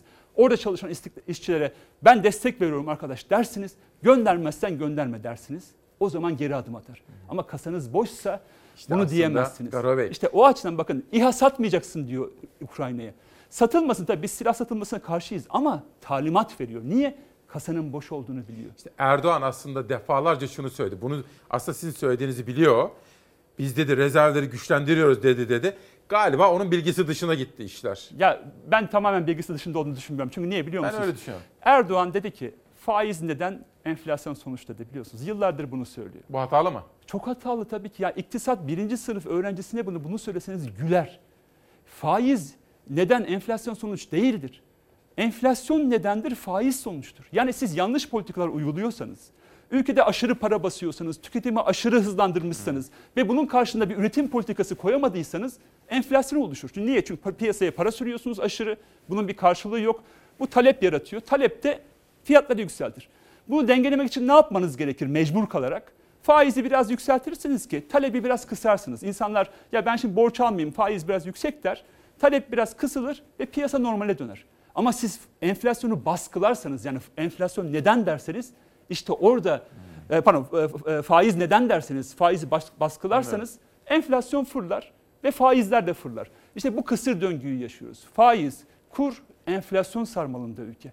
Büyük bir hata Bir var. şey diyeceğim. Şimdi bir reklama gitmem gerekiyor da kısaca özet yapabilir misiniz? Nasıl çıkacağız peki bu işin içinden biz? İsmail Bey bunun için mutlaka demokrasi krizini çözmemiz gerekiyor. Bu bir. İkincisi ekonomide rasyonel politikalara dönmemiz gerekiyor. Halk yararına politikalara dönmemiz gerekiyor. Sermaye yararına değil. Bakın e, dün bir karar alındı. Dediler ki enerji şirketleri zor durumda. Biz enerji şirketlerine 3 milyar lira destek vereceğiz dediler. Dün de o enerji şirketlerinin patronlarından birisi Boğaz'daki villasından fotoğrafını gönderdi evde kalın dedi. Bakın bir patron evde duruyor. Biz o şirketlere destek veriyoruz. Milyonlarca yurttaşımız bugün çalışıyor ve elektrik faturası ödüyor değil mi? 200 lira, 300 lira elektrik faturaları geliyor. Bunları ödüyorlar, işe gidiyorlar. O da evde kalın diyor ve ona 3 milyar destek veriyoruz. Biz diyoruz ki işte o patronlara değil, işçilere destek verelim. Milyonlarca insana destek verelim. Hatta onların faturalarını kamu üstlensin. Bu olağanüstü dönemde enerji şirketlerine destekliyorlar. İşte onların tercihi sermayeden yani büyük kartel sermayeden yana bizim tercihimiz halktan yana olmalı. Halkın temel ihtiyaçlarını güvence altına almalıyız. Kalıcı olarak her işçiye gelir güvencesi vermeliyiz. Elektrik, suyu, doğalgazı, interneti ihtiyaç sınırına kadar ücretsiz yap- yapmalıyız. Kamucu bir politikayı ortaya koymalıyız. Bakın sermayeden yana değil, kamucu, halkı güvence altına alan bir politika ve biz bunu yapacağız İsmail Bey. Bu yönde politikalarımız hazır Peki. ve yakın zamanda bir iktidar değişimi olacak. Biz de bu ülkenin yönetiminin mutlaka bir parçası olacağız ve halkçı politikalarla, kamucu politikalarla yurttaşlarımızı güvence altına alacağız. Size son bir soru soracağım ama önce sizi bir terasa davet edeceğim. Biraz Tamam. nefes, oksijen ikram edeceğim size. Sonra sosyal medyada en çok gelen soruyu size yönelteceğim. Hay Olur hay. Ben reklam arasına bakacağım. Bu arada efendim sabah üzüntülerimi ifade etmiştim. Çok sayıda meslektaşım da, meslek büyüğüm de üzüntülerini ifade ediyor. Selahattin Duman, Türk basının mümtaz şahsiyeti. Çok sevdiğimiz Selahattin abimizi kaybettik. Engin Güner de, İsmail Bey günaydın. Dostumuz, komşumuz, değerli yazar, sizin meslektaşınız, meslek büyüğünüz Selahattin Duman'ı kaybettik. Çok derin üzüntü içindeyiz. Allah kendisine rahmet versin diyor efendim Engin Güner'e de teşekkür ediyorum. Reklam molasından sonra buluşacağız. Sizlerden gelen soru en çok sorulan soruyu Garo Paylan'a soracağım. Efendiler diye başladık. 22 Nisan 2021 Perşembe İsmail Küçükkaya Demokrasi Meydanı'nda HDP'nin ekonomi politikalarından sorumlu eş genel başkanı bizimle birlikte. Ee, eş genel başkan yardımcısı, Yardımcısı. burada. En çok gelen soru halkımızın en çok merak ettiği 128 milyar dolar onu söyleyeyim. En fazla oradan geliyor. Bir de şu anda dolar 8.34, euro 10.04, 1 gram altın 478 lira efendim. Ve halkımız sorunlarımız var ama çözüm var mı diye soruyor. Şu iki kitabı da tanıtıp son sözü Garo Paylan'a bırakacağım. Mehmet Bedelcigil Kelebek Nefesi isimli kitabıyla çalar saatte. Kadriye Selçuk da Patlıcanlı Yokuşu isimli kitabıyla. Garo Bey ülkemizi seviyoruz değil mi hepimiz? Siz Malatyalısınız. Elbette. Türkiye'yi çok seviyoruz. Burası böyle demokratik, huzur adası olsun istiyoruz. Evet. Sorunlarımız var ama herhalde aşacağız. Aşacağız ama kesinlikle böyle aşamayız İsmail Bey. Bakın tek adam rejimi hem siyasi bir kriz yarattı hem de ekonomik bir kriz yarattı. Bunun sonucunda hem özgürlüklerimizi kaybettik hem de refahımızı kaybettik. Şimdi 128 milyar dolar nerede diyoruz değil mi? Değil mi? Ama işin sonucunda görüyoruz. Niye? Şeffaflık yoktu İsmail Bey. Bakın kurumlar işleseydi, Merkez Bankası bağımsız olsaydı o 128 milyar dolar kasada duruyor olurdu. Diyelim ki yürütme baskı yapsaydı bile hayır, arkadaş rezerv yönetimi bana aittir. Ben şu anda bu paranın satılmasını doğru görmüyorum derdi ve satmazdı. Mecliste bakın biz uyardık satmayın dedik. O noktada eğer ki meclisin sözü dinlenmiş olsaydı yani meclisimiz güçlü olsaydı yürütmeyi durdurabilirdik. Yani frenleyebilirdik. Sayıştay güçlü olsaydı yani denetim yapan yargı ünitesi güçlü olsaydı de, e, soruşturma açardı ve yargı eliyle de bu durdurulabilirdi. Basın daha güçlü olsaydı siz bunları veriyorsunuz ama bütün basın bunu yazabilseydi zamanında satılmadan önce. Ha hayır arkadaş bu yanlıştır diye bilseydi yine bir fren, fren mekanizması olurdu. Yani demokrasiler denge denetleme mekanizmalarını içerir. Elbette bir yürütme olacak. Halk seçmiş sonsuz saygımız var. Ama o gücü denetleyebilen güçler de güçlü değilse o zaman denge denetleme olmaz ve bu krizleri yaşarız. O yüzden olması gereken bakın kimse enseyi karartmasın. Bu devranı döndürmemiz gerekiyor. Yani bu düzeni değiştirmemiz gerekiyor. Şeffaf, hesap verebilir bir yönetim anlayışını ortaya koymamız gerekiyor. O hesap verebilir yönetim anlayışı içinde halkın temsilcilerinin daha güçlü olması gerekiyor meclisin. Yani yürütmeyi dengelemek, denetlemek için. Yargının bağımsız olması gerekiyor. Bakın pazartesi günü benim arkadaşlarım e, sonuç olarak yargılanacaklar İsmail Bey. Kobani, Kobani davası başlıyor Ya pazartesi. sonuç olarak emniyetin bir belgesi çıktı. Mithat e, Sancar eş başkanımız Süremiz- açıkladı. süremiz Evet yani o anlamda girmeyelim. bu, bu, da- Yarım bu- kalırsa bu, çünkü- davayı bu davayı sonuç olarak e, biz bir kumpas olarak değerlendiriyoruz. Selahattin Demirtaş, Figen Yüksekdağ niye hapiste? Sonuç olarak siyasi açıklamalar yapmışlar. Ülke Tayyip Bey'in yaptığı gibi değil de benim düşündüğüm gibi daha iyi olur demişler. Peki. Siyasi görüşleri için cezaevinde. Osman Kavala Son niye sözünüzü hapiste? rica edeyim. O açıdan İnsanların özgür olduğu bir ülkede yani demokrasi krizinin olmadığı bir ülkede ekonomik kriz de olmaz. O açıdan bu düzeni değiştirmemiz lazım ve yakın gelecekte değişecek. Bundan kimsenin şüphesi olmasın. Demokrasiyle değiştireceğiz her şeyi. Kesinlikle. Beğenmiyorsak iktidarları demokrasiyle. hal- Halk zaten, Beğeniyorsak demokrasiyle. Halk şu anda şikayetleri çok büyük. Gerçekten bu anlamda bir öfke var. Bunun da sandığa yansıyacağını düşünüyorum ve demokratik bir değişim yakın gelecekte olacak. Kimse enseyi karartmasın. Ama bu arada herkes birbirine destek olsun. Bugünler zor günler. Dayanışma zamanları değil Bakın mi? e, bu iktidar destek olmuyorsa biz birbirimize destek olalım, dayanışmamızı sağlayalım. Bu Ramazan günlerinde herkes birbirine destek olsun. Aç açıkta kimseyi bırakmayalım diyorum. Güzel. Garo Bey çok teşekkür ediyorum. Demokrasi Meydanı'na Ben geldiniz, teşekkür katkı ederim. verdiniz. Sağ olun. Efendim ben bugün haber masasında iki arkadaşım vardı. Ezgi Gözeger, Beyza Gözeyik. Editörlüğümü Zeray Kınıcı yaptı. Danışmanlığımı Nihal Kemaloğlu yaptı. Savaş Yıldız evden bize destek oldu. Yönetmen koltuğunda İrfan Tomakin vardı. Bütün rejideki arkadaşlarıma. Sosyal medya hesabımızı yöneten hesaplarımızı kanalımızın arkadaşlarımıza başta Elvan olmak üzere. Doğan Şentürk yönetimindeki Fox Haber'e gücü arkamızda. Ankara Haber Merkezimize, Tülay Ünal Öçten'e, bütün emekçi arkadaşlarıma, kameralara her birine içtenlikle teşekkür etmeyi bir vazife bilirim. Bize bu özgürce yayın yapma olanağını sunan yönetim kurulumuza, Cenk Soner Başkanlığında genel müdürümüze ve yönetimimize her birine ne kadar teşekkür etsek azdır.